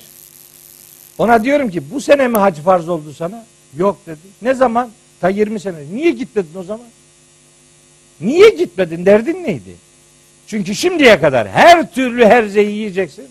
Sonra gideceksin oradan ak pak tertemiz sıfırlanmış bir şekilde geleceksin. Anasından doğduğu gibi tertemiz. Anasından doğduğun gibi tertemiz olmak üzere Allah'a söz veriştir hac. Hac bir turistik seyahat filan değil.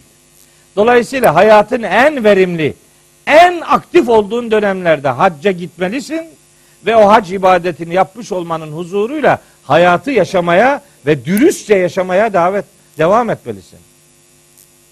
Dilimizde bir takım tekerlemeler var. Ne demiş? Hacıdan hocadan uzak dur. Lafa bak ya. Bu Türk filmlerinde var bu. Türk filmlerinde bir hoca motifi var. Değil mi? Nerede bir üçkağıtçı, sahtekar, böyle perişan bir tip varsa onu yapıyor. Bir de takma sakal yapıyorlar. Ne kadar ayıp ya.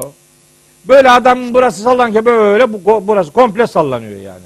O kadar işte keçi derisinden yapmış. Böyle çirkin görünsün diye yani. Mesela saçları sakalları karışmış birbirine tıraş olmaz düzeltmez filan bilmem ne. Efendim eski bir cübbe giymiştir böyle elinde genç bir adam elinde baston. Ya genç adamın elinde baston ne ya? Baston taşımak sünnet. Yaşlılığın sünnetidir bu hayatın değil. Yaşlıysan baston taşırsın ya. 20 yaşında elinde bastonla gezmenin ne alemi var? Sünnetmiş ya. Niye kafanı çalıştırmıyorsun be gözüm ya? Bu ihtiyarlığın sünnetidir. Hayatın değil. Böyle bir çirkin bir portre vardır. Hayatımızın her alanında yansıdı bu. Vaktinde davet edildiğiniz Allah'ın emirlerine boyun bükmeyi vaktinde yapmalısınız. Bu ayetlerin vermek istediği özet mesaj budur.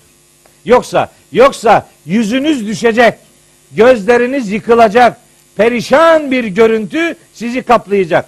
Terhekuhum zilletün. Zillet onları kaplamış olacak diyor. Fakat kânû yud'avne ile sucud. Vaktinde de Allah'ın emirlerine boyun bükmeye davet edilmişlerdi. Ve hum salimun. Sağlam iken. Ama yapmadılar.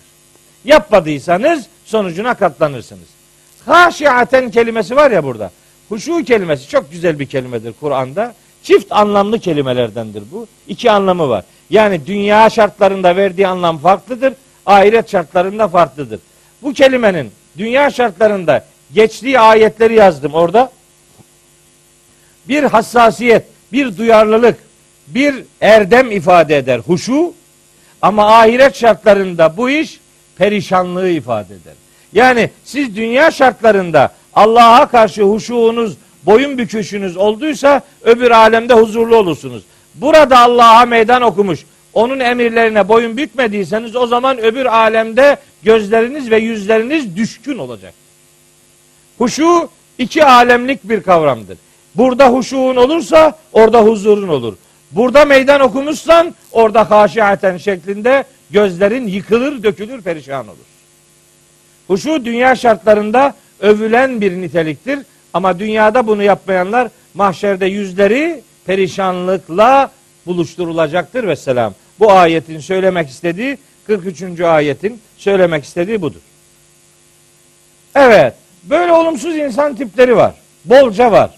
Allah Teala 44. ayette peygamberi bize moral veriyor. Bu defa buyuruyor ki Federni ve men yükezzibu bihadel hadisi. Sen bu hadisi yalanlayanı bana bırak. El hadis kelimesi geçiyor orada bak. Ve men yükezzibu bihadel hadisi. El hadis. Hadis deyince bizde herkes peygamberimizin sözü diye algılıyor. Terim olarak o anlamda kullanılıyor ama hadisin danışkası Allah'ın sözüdür. Yani Kur'an'dır. En güzel söz Allah'ın sözüdür. En güzel hadis ayetleşendir. Şimdi benim için bazen öyle diyorlar. Bu adam hiç hadis okumuyor. Senin hadisten haberin yok. Hadisin en güzelini okuyorum haberin yok. En güzel hadis en güzelin hadisidir. O da Allahu Teala'nın sözüdür. Burada burada iki senedir belki binden fazla ayet okuduk. Onların hepsi Allah'ın sözü anlamında hadistir. Bak ve men yükezzibu bihadel hadisi. Bu hadisi yalanlayan adamı sen bana bırak. Bu hadisten maksat Kur'an'dır.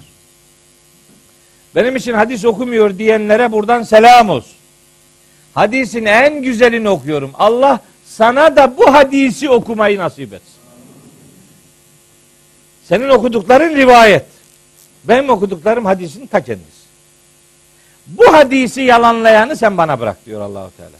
Bu hadis kökünden kelimeler işte onların bir sayım dökümünü yapmıştım ama onlara girmiyorum. Bu arada şunu da söyleyelim. Peygamberimize nispet edilen ve Kur'an'a uygun olan sözler başımızın tacıdır. Hiç o konuda zerre kadar tereddüt yok. Ben buradaki derslerde de sıklıkla gördünüz ama yazdığım kitaplar eğer elinizde olursa mutlaka görürsünüz. Ben pek çok yerde hadis-i şeriflerden referans verdim, veriyorum ve vereceğim. Ama bir ölçü koyuyorum. O ölçü rivayetin Kur'an'a uygunluğudur. Kur'an'a uygunsa eyvallah başımın tacıdır. Ve bunları bal gibi de kullanıyorum. Ve epeyce bir kısmının da metnini bile ezbere. Ben işte hadis okumuyor falan diyorlar da ya öyle değil. Ben çok ayet okuduğum için hadisler arada buharlaşıp öyle görünüyor. Sen hiç ayet okumadığın için okuduğun iki tane hadis çok görünüyor. Aslında emin ol ben ondan daha çok hadis okuyorum. Ama bir sürü ayet de okuyorum. Ayeti görmüyor beyim. Şu kadar ayet okuyorum. Beş tane de hadis okuyorum mesela. Adam diyor ki hiç hadis okumadı. Ya niye dürüst davransa de ki niye bu kadar çok ayet okudun zoruna gidiyorsa onu söyle. Ne gerek var bu kadar ayet öyle değil mi yani şimdi? Ayet ayet ayet. Kur'an Kur'an Kur'an Kur'an Allah Allah diyor ya. Ya Kur'an Kur'an Kur'an tabi. Ne dememi bekliyorsun ya? Ben bununla övünürüm arkadaş ya. Hz. Muhammed'in hayatı Kur'an idi işte. Ben ona talibim. Sen de ona talip ol. Burada geçen hadis Kur'an demek. Hadisin en güzeli ayetleşendir mesela. Bunu unutma. Bir sürü yerde geçiyor ama hepsini burada söylemek durumunda değilim. Sen diyor Rabbimiz bu hadisi, bu Kur'an'ı, bu sözü, bu ilahi kelamı yalanlayanı sen bana bırak. Burada peygamberimize moral veriyor. Yani sen bunlarla baş edemezsin. Bir, sen bunlara ceza vermek durumunda değilsin. Onların cezasını ben veririm. Bu senin işin değil. Bunlarla baş edip kendi emeğini heder etme. Sen görevini yap. Yani kul ca'el hakku ve zehakal batılu. Sen hakkın doğmasını sağla. Batıl zaten yok olur. Adamın elin alemin yalanlarını, yanlışlarını saymakla öküm, ömür tüketilmez. Bitmez bunlar zaten. Hangi birinin hangi yalanını bitireceksin? Sen doğruyu söyle. Bizim doğrumuz Kur'an'ımızdır. Biz Kitabullah'ı kardeşlerimize aktarıyoruz. Eğer bu kitaba insanlar itibar etmeye başlarlar ve bu itibarı başarırlarsa Allah'ın izniyle öbür karanlıklar kendiliğinden bitecektir. Yeter ki bu aydınlığın gün yüzüne çıkması çabasını ortaya koyalım. Samimiyet ve sadakatle bunu yapalım. Sen onları bana bırak diyor Allahu Teala. Tabi bu ayet türü bir tane daha var Müzzemmil'de bunun gibi. Bir de Müddessir'de var. Müddessir'dekini burada uzun uzun diye anlattığımı hatırlıyorum. Zerni ve men halaktu vahida. O vahidi sen bana bırak. Onu benimle baş başa bırak. Tek başıma yarattığımı bana bırak. Tek başına yarattığımı bana bak. Onunla beni baş başa bırak. O vahidi sen bana bırak gibi beş tane anlamı vardı. O, üç kelimelik bir ayetin beş tane manası vardı. Bu da onun başka bir versiyonudur. Sen onu bana bırak. O tipi yani. Onu dediği yani o tipi. insan tipi. Senes tedricuhum. Biz onları yaklaştırıyoruz, alıyoruz, yakınlaştırıyoruz, getiriyoruz. Min haysu la ya'lemun. Hiç farkına varamayacakları şekilde biz onları azaba, hesaba yaklaştırıyoruz. Farkında değiller. Bakın bu ayetin istidraç nimet vere vere muhatap zenginlik ve nimet içerisindeyken fark edemeden onu ölüme ve azaba yaklaştırmaya derler. İstidraç bu. Senestedricuhum Araf suresinde de geçiyor. Burada da geçiyor. Diyor ki Rabbimiz ve umlilehum sen onları bana bırak. Biz onları yavaş yavaş ölüme ve azaba yaklaştırıyoruz. Farklarına, farkına varamadan. Onlar farkına varamıyor ama yavaş yavaş geliyorlar.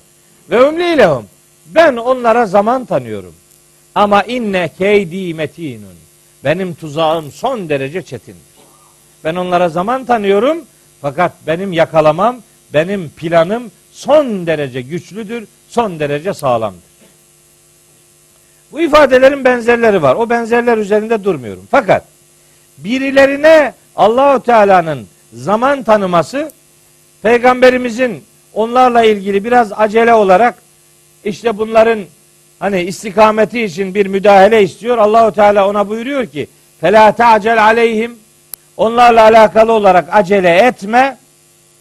İnne ma na'uddu lehum adda.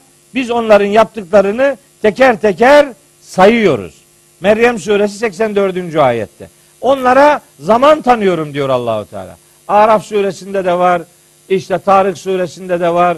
E, hatta Ali İmran suresinde var bir tane çok çarpıcı bir ayet. Onu sadece onu okuyayım, diğerlerini okumayayım. 178. ayeti Ali İmran suresinin orada buyuruyor ki Yüce Allah ve la yahsebennellezine keferu bu kafirler şunu zannetmesinler. Ennemâ nümli lehum biz onlara zaman tanıyoruz. Mühlet veriyoruz. Onlara zaman tanımamızı, mühlet vermemizi hayrun li enfusihim kendileri için hayır zannetmesinler. Onlara zaman tanıyor oluşumuzu kendilerine bir hayır zannetmesinler. İnnemâ nümli lehum. Biz onlara zaman tanıyoruz. Liyezdâdü isma. Sonuçta daha çok günah işleyecekler. Ve lehum azabun mühinun. Ve alçaltıcı azap onları beklemektedir. Şimdi eğer sonu azapla bitecekse bir zaman tanımanın bu adama hayır mı? Hayır. Daha kötü, daha beter olacak, daha bin beter olacak. Ama bir taraftan zaman tanınmak Rabbimiz başkalarıyla alakalı onların istikamet bulmaları için fırsat veriyor da olabilir. Öyle değil mi? Bugün inanmayan yarın inanabilir. Burada inanmayan başka bir yerde inanabilir. Kendisi inanmayanın oğlu inanabilir, torunu inanabilir vesaire. Neticede gaybı Allah bilir.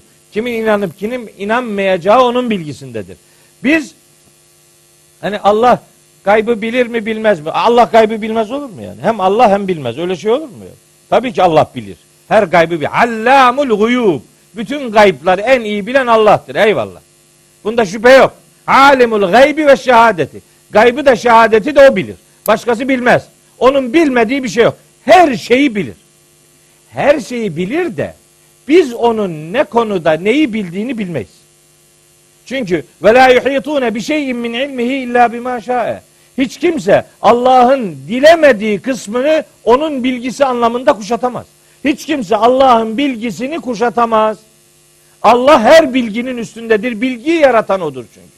Allah bilginin mahkumu değil, bilginin hakimidir. Allah zamanın mahkumu değil, zamanın hakimidir. Öyleyse bilgiyi Allah'la ilişkilendirdiğinde insanın bilgisi üzerinden kanaat sahibi olmak doğru değil. Allah her şeyi bilir. Öyleyse biz Allah'ın bilgisine göre hareket edemeyiz. Allah'ın bildirmesine göre hareket ederiz.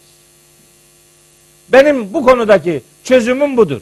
Allah her şeyi bilir, olmuş, olmakta olan ve olacak olan her şeyi bilir. Onun bilmesi zamana, bilinen şeye bağlı filan değildir. Allah her şeyi her haliyle bilir. Öyleyse biz Allah'ın bilgisini kuşatamayacağımız için Bakara 256 255. ayet gayet açık. Onun bilgisini kuşatamayacağımız için hangi konuda neyi bildiğini biz o bildirmediği sürece bilemediğimiz için biz onun bilgisine göre değil bildirmesine göre hareket etmekle yükümlüyüz. Vesselam. Bundan öte söz söylemenin bir alemi yok. Allah biliyor. Peygamberimiz de diyor ki acele etme. Çünkü sen bilmiyorsun yarın ne olacağını. Ben biliyorum. Allah biliyor bilmez mi? Allah geleceği bilmez mi ya? Nasıl bilmez? Allah ve bilmez. Öyle şey olur mu? Allah ve bilmez. Olmaz. Allah zaman tanıyor. Zaman tanıyorum. Tanıdığım zaman onların lehine zannetmesinler. Eğer istikamet bulursa eyvallah. Ama istikamet bulmazsa daha çok günah işleyecek. Perişan olacak. Ve lehum azabun muhinun. Alçaltıcı azap bu tipleri beklemektedir diye kendisi yani zaman tanınmayı bir ayrıcalık gibi gören e, a, e, şey adamlar yani aldanmış adamlar uyarılıyor. Yasin'de var ya bir ayet. Ve men nuammirhu nunekkisu fil halki. Ne demek bu? Kime uzun ömür verirsek onun yaratılışını baş aşağı çeviririz. Yani ne demek bu? Yani yani çok uzun yaşıyorsun. Zannetme ki bu senin hayrınadır. Eğer tövbe eder, istiğfar edersen eyvallah. Her nefesin bir ibadet vesilesidir. Tamam. Ama inanmıyorsan da uzun yaşıyorsan bu senin başına beladır. Niye? Her geçen an günah işlemeyi devam ettirecek ve günah hanesini daha çok yoğunlaştıracağız. Bu senin felaketin olacaktır demek. Peki kime felaket, kime e, iyilik? Onu biz bilmiyoruz. Onu Allahu Teala biliyor. Allahu Teala biliyorsa biz kiminle ilgili verilen zaman tanınmasının hayır, kiminle ilgili şer olduğu kararını biz veremeyiz. Biz neyle yükümlüyüz? Biz muhataba zaman tanımakla yükümlüyüz mesela. Gerisi, gerisiyle ilgilenmiyoruz. Öyle kendini Allah yerine koyup Allah öyledir, böyledir, şöyle değildir, böyle değildir gibi Allah'ın demediğini demiş gibi sunmak doğru bir tavır değildir. Zaman tanıyorum. Siz bilmiyorsunuz demektir. Vallahu ya'lemu ve entüm la ta'lemun. Allah bilir, siz bilmezsiniz. Bizim bilgimiz neye bağlıdır? Bizim bilgimiz bilene, bilinene, bilgiye, hayata ve zamana bağlıdır. Beş şeye bağlıdır bizim bilgimiz. Beş şey olmadan biz bilemeyiz. Bilen olacak, bilinen olacak, bilgi olacak, o şeyin gerçekleşmiş olması yani zaman, zaman olacak ve o bilenin akli muhakemesinin yerinde bulunması şart. Biz ancak bu beş şartla biliriz. Allahu Teala için bunların hiçbiri söz konusu değil. Çünkü bunların hepsini o yaratıyor. Yaratanı yaratılan gibi tanımlamak doğru değildir. Allah zaman tanıyorsa bir bildiği vardır. O Musa Hızır kıssası var. Biliyorsunuz da Kehf suresinde. Tabi Hızır mızır diye bir şey yok da yani. Ne Hızırı Hızır? Hızır ne demek? Yeşil giyimli. Olmadı. Her yerde bulunan. Her yerde bulunan Allah'tır kusura bakma. Hızırı mızırı yok. Koca bir kültür var. Varsa var. Böyle Hızır diye bir şey yok bu kitap. Musa peygamberin yanında arkadaşlık yapan da herhangi bir insan filan değil. O tam bir melektir. O melek de gaybı bilemiyor. O kıssanın sonunda onu anlatıyor. Ne diyor? Ve ma fealtuhu an emri. Bütün bunları ben kendiliğimden yapmadım. Ben de bilmiyorum. Allah küçük bir çocuk ölmüşse eğer birinin bir müdahalesi olmadan küçük bir çocuk ölmüşse onda bir hikmet vardır. Allah'ı sorgulamasın. Onu öğretir. Eğer birinin bir müdahalesi varsa suçlu bellidir. O cezasını görür. Ama değilse, değilse Allah müdahale etmiş. Biri gençken, çocukken ölmüşse Allah'ın bir hikmeti vardır. Onu bildirmediği sürece sen orada Allah'a görev biçemez. Ben yaptıysam bildiğim vardır diyor. Hakim olan Allah hikmetsiz iş yapmaz mesela. Ne kadar bildirdiyse o kadarını bilirsin. Bildirmediğini bilemez. O Musa Hızır kıssası denen o kıssa mahza bunun üzerinden yürür. Koskoca Hazreti Musa herhangi bir insan tarafından bilgiye tabi tutuluyor, bilgilendiriliyor öyle mi? Senin Ülü Azim peygamber algın bu mu yani? O zaman peygamberlikten daha ileri başka insan grupları vardır. Velayet nübüvvetten ötedir. Bak bak bak bak. Cümleye bak ya. Ne kadar yakışıklı bir cümle. Velayet Allah'ın veli kulları, Allah'ın nebi kullarından daha ileridir. O senin tarifin kusura bakma. Allah'ın öyle bir tarifi yok. Nübüvvet, peygamberlik mesleklerin, mezheplerin, meşreplerin, ünvanların en üstünüdür. Ondan daha üstünü yok. Ama oradan velayeti nübüvvetin önüne geçirecek ki beyim kendi şeyhine bir şey oradan çıkaracak. Bizimki de Allah'ın velisi. O da biliyor. Ya ara ara görüşüyor. Ne demek toplantılar yapıyorlar. O da ona bildiriyor. Şaşırıyorum ya. Madem böyle, madem böyle oluyor.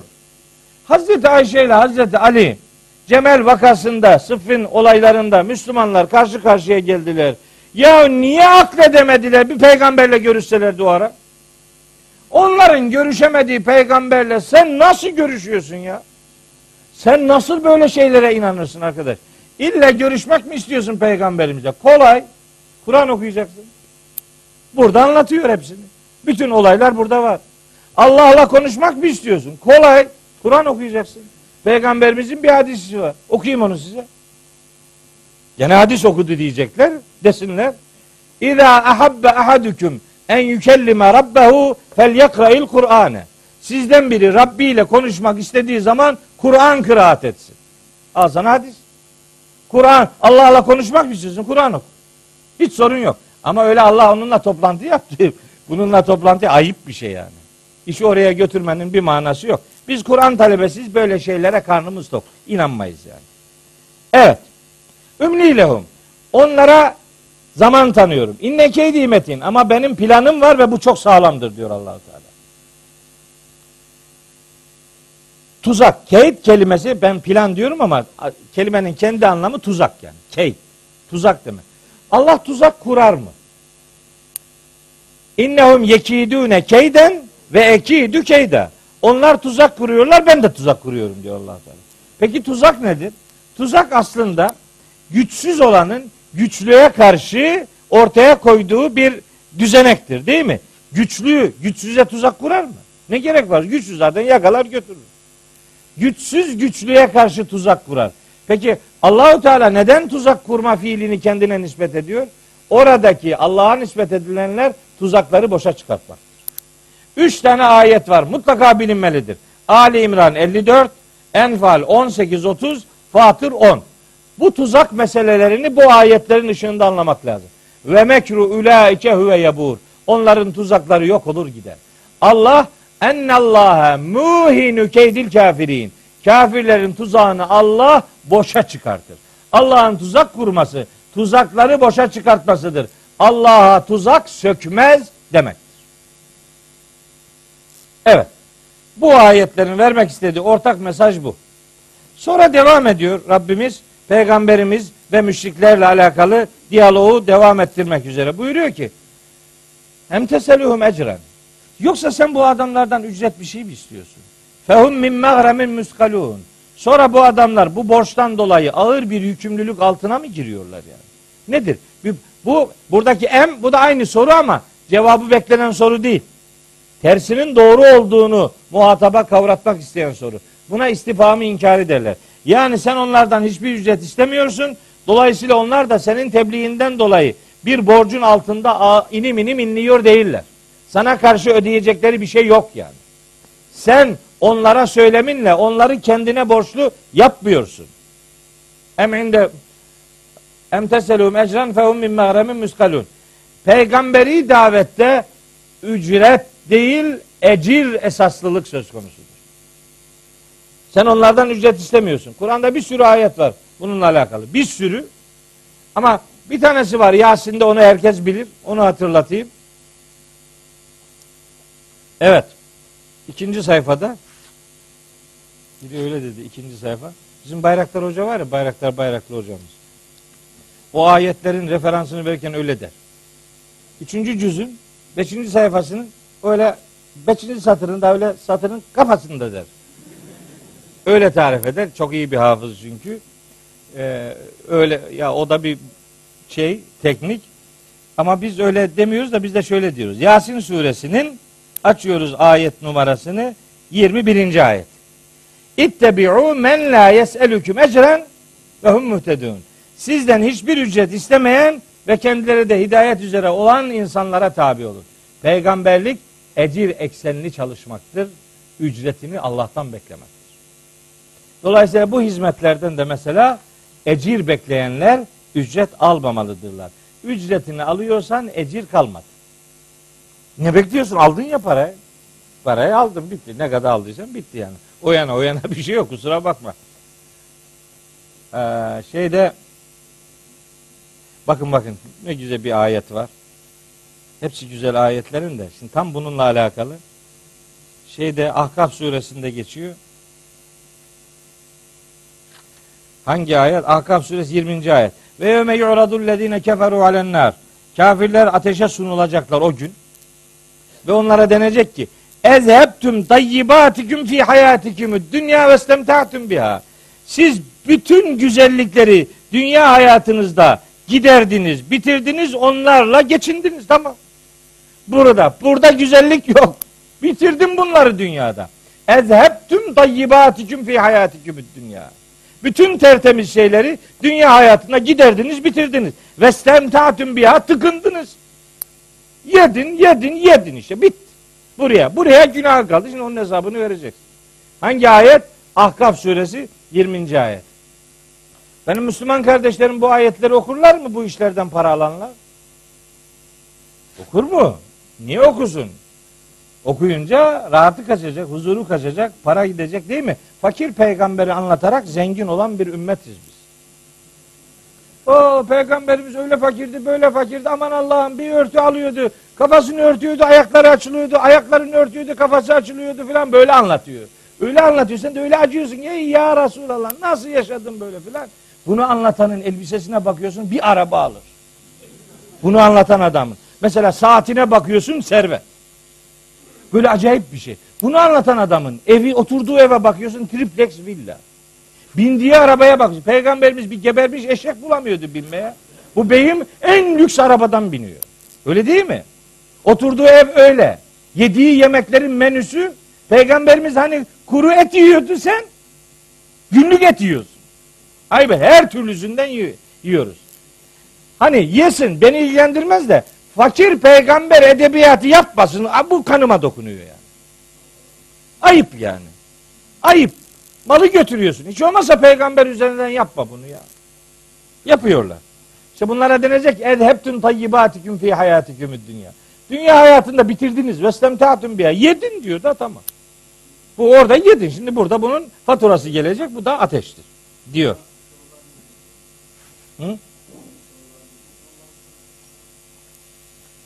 Sen iyi bilirsin bizde başka bir şey derler de neyse onu demeyeyim ben. Ayıp ettin. Ne kelimeler var da şimdi böyle ekran üzerinden yanlış anlaşılır demeyelim. Evet. Em indehumul gaybu. Yoksa bu adamların yanında gayb mı var? Gaybtan bir şey mi biliyor? Biliyorum diyor ya. Bildiriliyor bizim hocaya diyor. Bak bak bak ya. Bildiriliyor. Allah diyor ki em indehumul gaybu ya. Bunların gaybtan haberleri mi var? Fehum yektubun. Yani gaybtan bir şey biliyor da oradan mı yazıyor bu adamlar?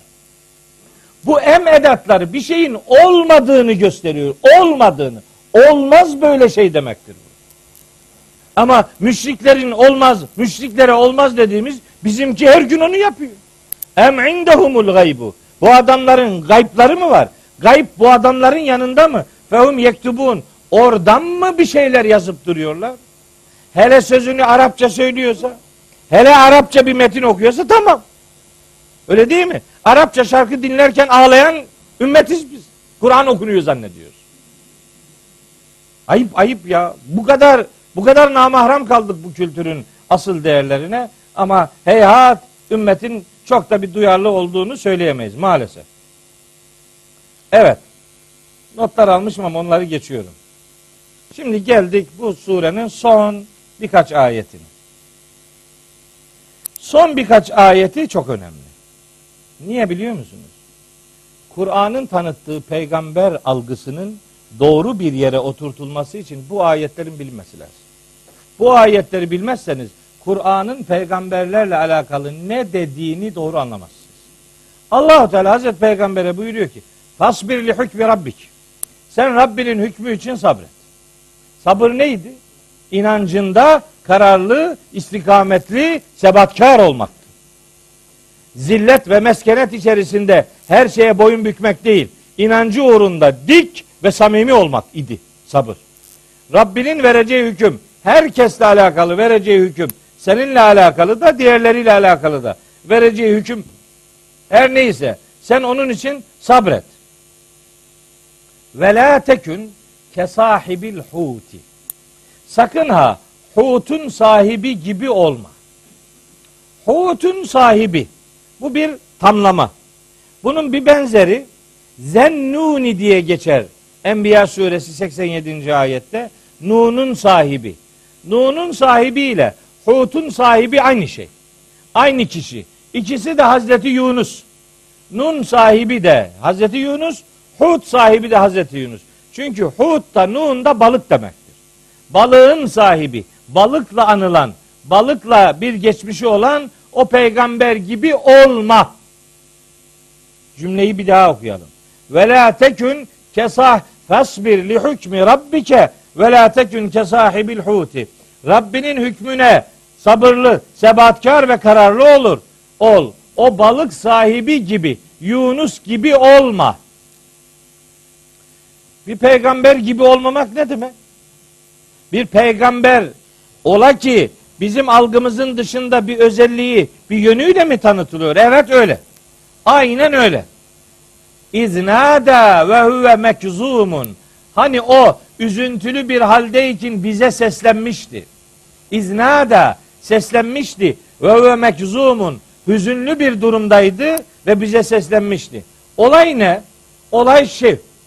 Tabi bu Hazreti Yunus'la alakalı Yunus suresi var biliyorsunuz 10. sure. 10. sure Yunus suresi ama bir ayet var Hazreti Yunus'la alakalı. Üstelik e, yani bir detayı da yok. Yunus suresi 98. ayetten dolayı o adı almıştır. Hazreti Yunus'un adı e, Araf suresi 163'te geçer. Vahiy alan peygamber olarak Enbiya suresi şey En'am suresinin kaçıncı 83 84. ayetinde geçer vahiy alan peygamber olarak. Ayrıca Saffat suresi 139 148'de Hazreti Yunus'un kıssası geçer. Ayrıca burada geçer. Hazreti Yunus'un kıssası geçtiği yerler bir de Enbiya suresi 87-88'de geçer. Yani kıssası hakkında dört surede bilgi verilen ama kendisiyle alakalı altı defa gönderme bulunan bir peygamber. Önemli bir peygamber. Niçin? Çünkü şeyde anlatılıyor. Saffat suresinde hani bir görev yapacağı zaman o Ninova'ya gönderilmişti.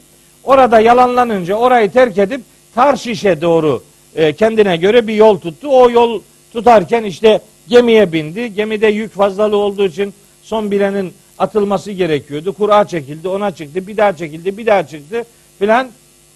İşte balığın karnına girdi. Yani bunu sembolik olarak izah edenler var. Ben o detaya girmiyorum. O, o günü orayı görmediğim için bu nasıl bir şeydi bilmiyorum. Ona inanıyorum. Haz Cenab-ı Hak anlattı. Onun anlattığı gibi inanıyorum. O işte balığın karnında karanlıklar içerisinde fena dafiz zulümati karanlıklar içerisinde seslenmişti.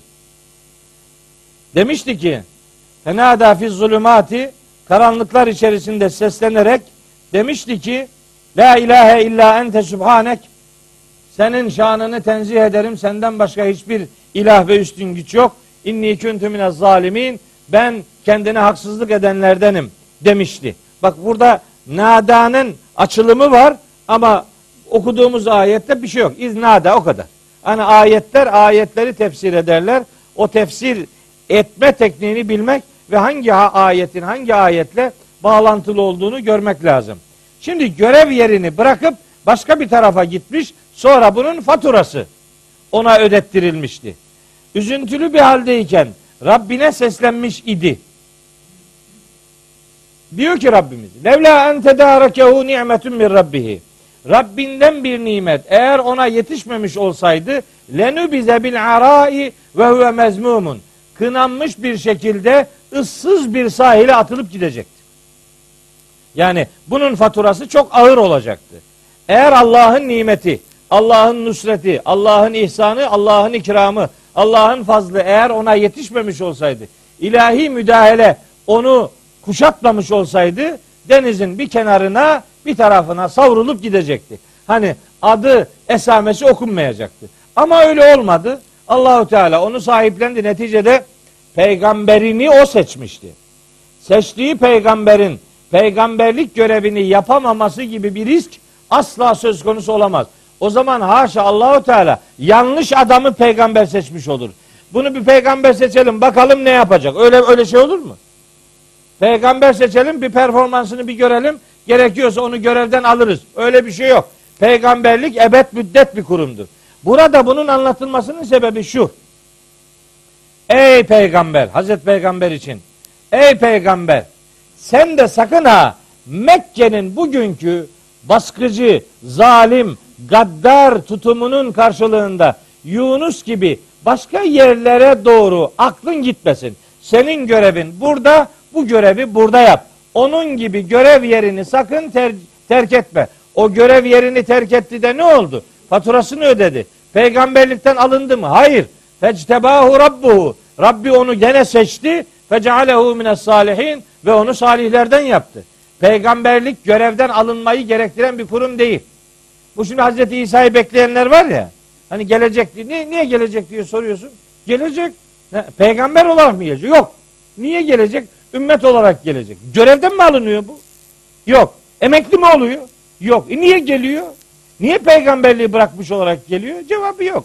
Hikmetinden sual olunmaz. Geliyor işte. Bekliyor. Bekle. Bekle. 1400 sene bekleyenler var. Gelmedi. Daha çok beklerler. Biraz da sen bekle. Gene gelmeyecek. Hiç merak etme. Gelmeyecek. İsa gelecek ki ondan önce Mehdiler gelmiş olacak. Ayıp ettim. Mehdilik var. Belki adam İsa olamaz ama Mehdi olabilir. Böylece parsayı götürür değil mi? Onun derdi İsa'nın gelmesi değil ki. Mehdilikten paye kapmak. Ayıp ettin. Bizim takımdan gelirse Mehdi var. Bizim takımdan değilse o Mehdi değil. Bekliyordun işte geldi. Olmaz bizimkinden gelecekti. Olur. Bekle çok beklersin daha. Fectebahu rabbuhu. Rabbi onu seçti. Fecealehu mines salihin. Ve onu salihlerden kıldı. Yani Hazreti Yunus sadece bir tebliğde sıralama hatası yapmıştı. Biz bunu Hazreti Peygamber'de görmüyor muyuz? Yapmadı mı Hazreti Peygamber böyle buna benzer? Görev yerini terk etme anlamında değil de tebliğde sıralama hatası yapmamış mıydı? Yapmıştı değil mi? Abese suresi. Abese ve tevella. Yüzünü ekşitip arkasını dönmüştü. Kim? Velid bin Mughire. Kibirli adam Velid bin Mughire. Mustafa Hoca'ya oradan gönderme yapıyorlar. Kibirli adam dedi Hazreti Peygamber. Ayıp be. Ayıp ya. İnsanın az vicdan olur ya. Bu ne kadar bir ayıp bir şey ya. Bir yalan konuşacaksın. Bari gizlenmesi mümkün olsun. Her kitapta yazıyor onun öyle olmadığı. Kitabı açtın mı bakıyorsun dipnotta yazıyor. Ne gerek var ya? Abese ve tevella. O Velid bin Mughire yüzünü ekşitip arkasını döndü. Encaehul a'ma. Peygamberle konuşurken yanına o ama sahabi geldi diye. Ve ma yudrike. Peygamberimize üçüncü ayette hitap peygamberimize. Ve ma yudrike Fahrettin Razi'den öğrendik bunu. Allah ona rahmet eylesin. Ve ma yudrike sana bildiren ne olabilir ki? Leallehu yezzekke. Nereden biliyorsun o Velid bin Mughire tipinin öğüt alacağını? Ev yezzekkeru fetenfe'ahu zikra. Leal o nereden biliyorsun onun arınacağını ya da öğüt alıp öğüdün kendisine yarar sağlayacağını nereden biliyorsun? Emma men istana işte bu müstahni adamla ilgili fentelehu tasadda ona doğru yöneliyorsun. Ve emma men caeke yes'a ve yakşa haşret içerisinde koşarak sana gelenle ilgili fente anhu teleha onunla ilgilenmiyorsun. Doğru değil bu. Kella hayır bu yanlıştı bu iş. İnna tezkiretun vahiy gerçeği hatırlatan bir öğüttür. Femen şa'a zekerehu. Dileyen ondan öğüt alır. Onun ayetlerin öncesinde var. Ve ma aleyke ella yezzekka. Arınmayacaksa arınmasın. Bundan sorumlu sen değilsin ki. Bakın tebliğde sıralama hatası Hazreti Peygamber'de de var. Hazreti Yunus'ta da olmuş. Ama Hazreti Yunus görev yerini değiştirmiş. Yani Ninova'dan başka tarafa doğru gitmiş.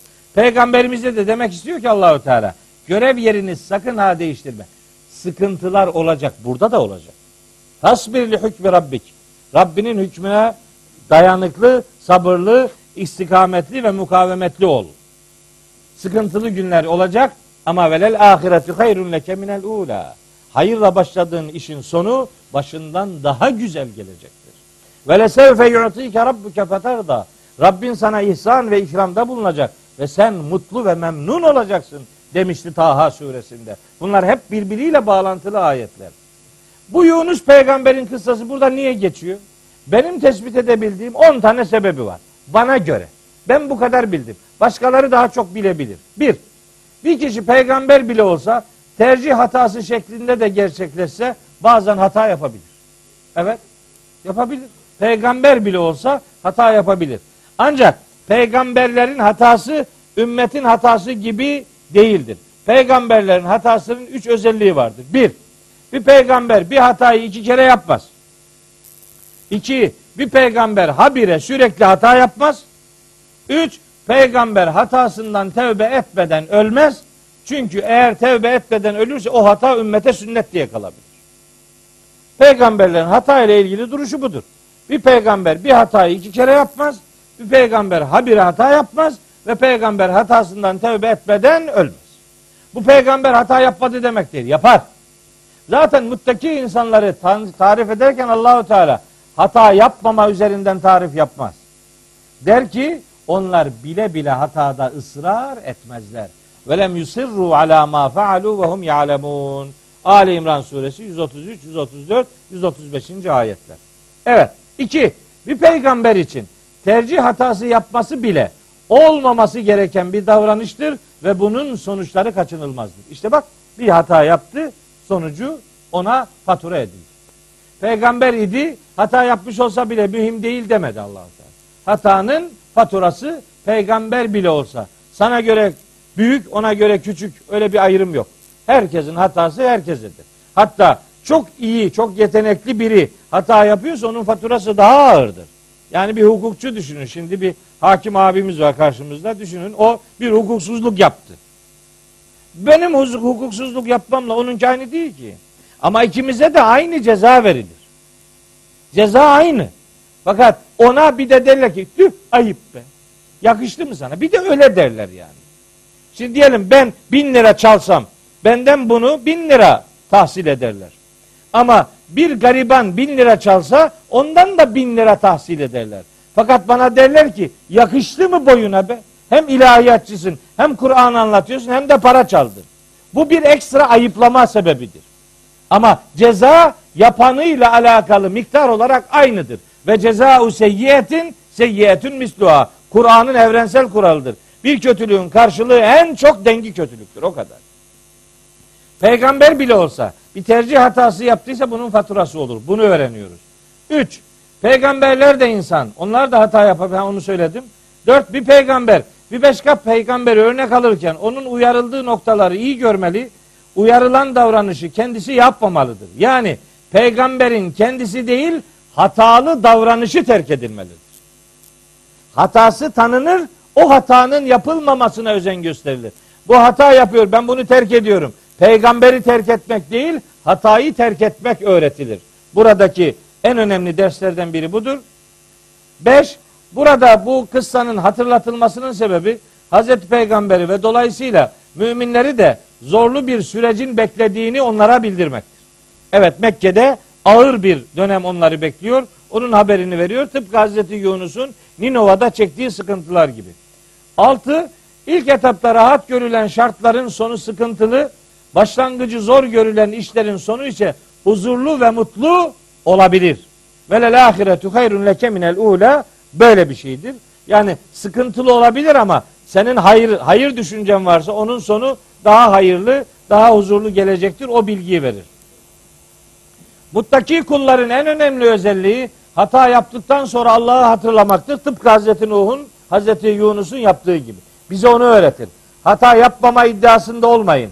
Hatanızı yapar yapmaz Allah'ı hatırlayın ve özür dileyeceğiniz makamın Allah olduğunu unutmayın. Burada onu bilgi vardır. Sonra Hazreti Yunus'un karanlıklar içerisinde ifadesi vardı. Yunus şeyde Enbiya 87'de. Bu herkesin içinde böyle karanlıklar olabilir. Böyle sıkıntılı süreçler yaşayabilir. Hayat dümdüz değildir. Bazen tümsekleri olur, bazen çukurları olur, bazen ovaları olur. Sizde de tümsekler olabilir. Sizde de karanlıklar yaşayabilirsiniz. Önemli olan o karanlıklardan çıkış yolunun Allah'ın rızası ve onun belirlediği yol olduğunu unutmamanızdır. Çıkış yolunu Allah'ta aramanız gerektiğini unutmamalısınız. Bu kıssanın öğrettiği meselelerden biri budur. Bir diğeri muhataplarınız dini tebliğinde hemen düzelecek diye bir beklentiniz olmasın. Bugün düzelmeyenler yarın düzelebilirler. Burada düzelmeyenler başka yerde düzelebilirler. Siz görevinizi yapmakta herhangi bir tereddüt ortaya koymayın. Ve nihayet Allah için yola çıktıysanız Allah sizi yarı yolda bırakmayacak. Peygamberini desteklediği gibi sizi de destekleyecektir. Allah'ın desteğinden mahrum bırakılacağınız düşüncesine kapılmayın demek istiyor. Benim burada bu kıssanın üç ayetle hatırlatılmasından öğrenebildiklerim, anlayabildiklerim budur. Geri kalanlar daha başka şeyler anlamış olabilir. Onlardan istifade etmenizde hiçbir mahsur yoktur. İstediğinizi okuyabilir, istediğinizi dinleyebilirsiniz. Mümkünse daha çok insanı okuyun.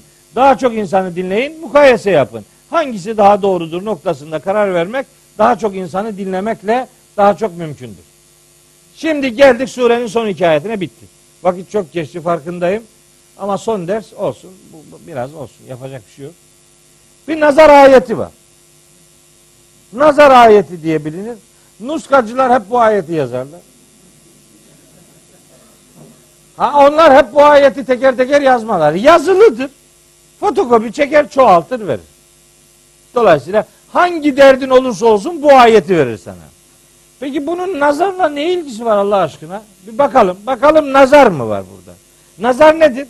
Bir insanın isteyip arzu etmesine rağmen sahip olamadığı için başkasında bulunmasından duyduğu rahatsızlıkla ilişkili bir kavramdır değil mi nazar?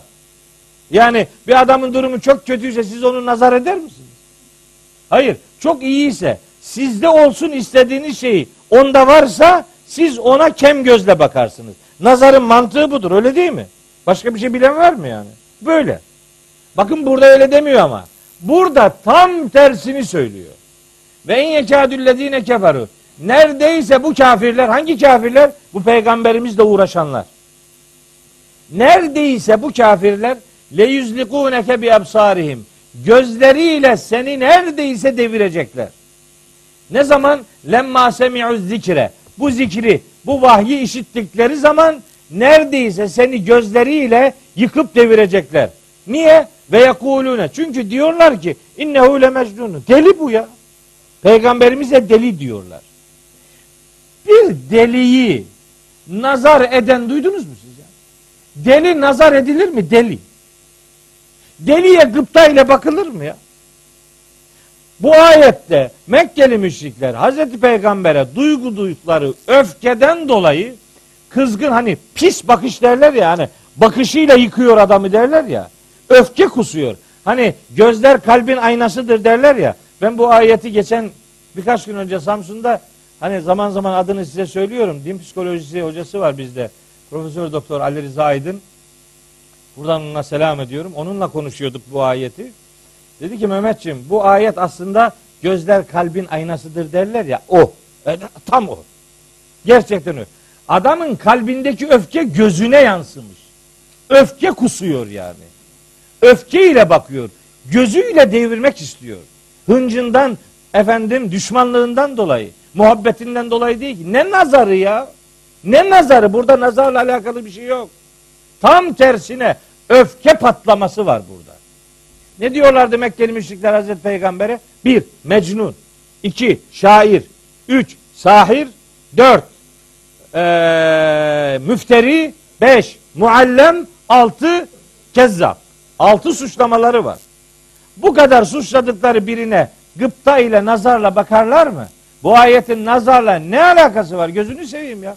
Bir göz kelimesi geçti diye, bir yıkmak kelimesi geçti diye adam bunu nazar zannediyor.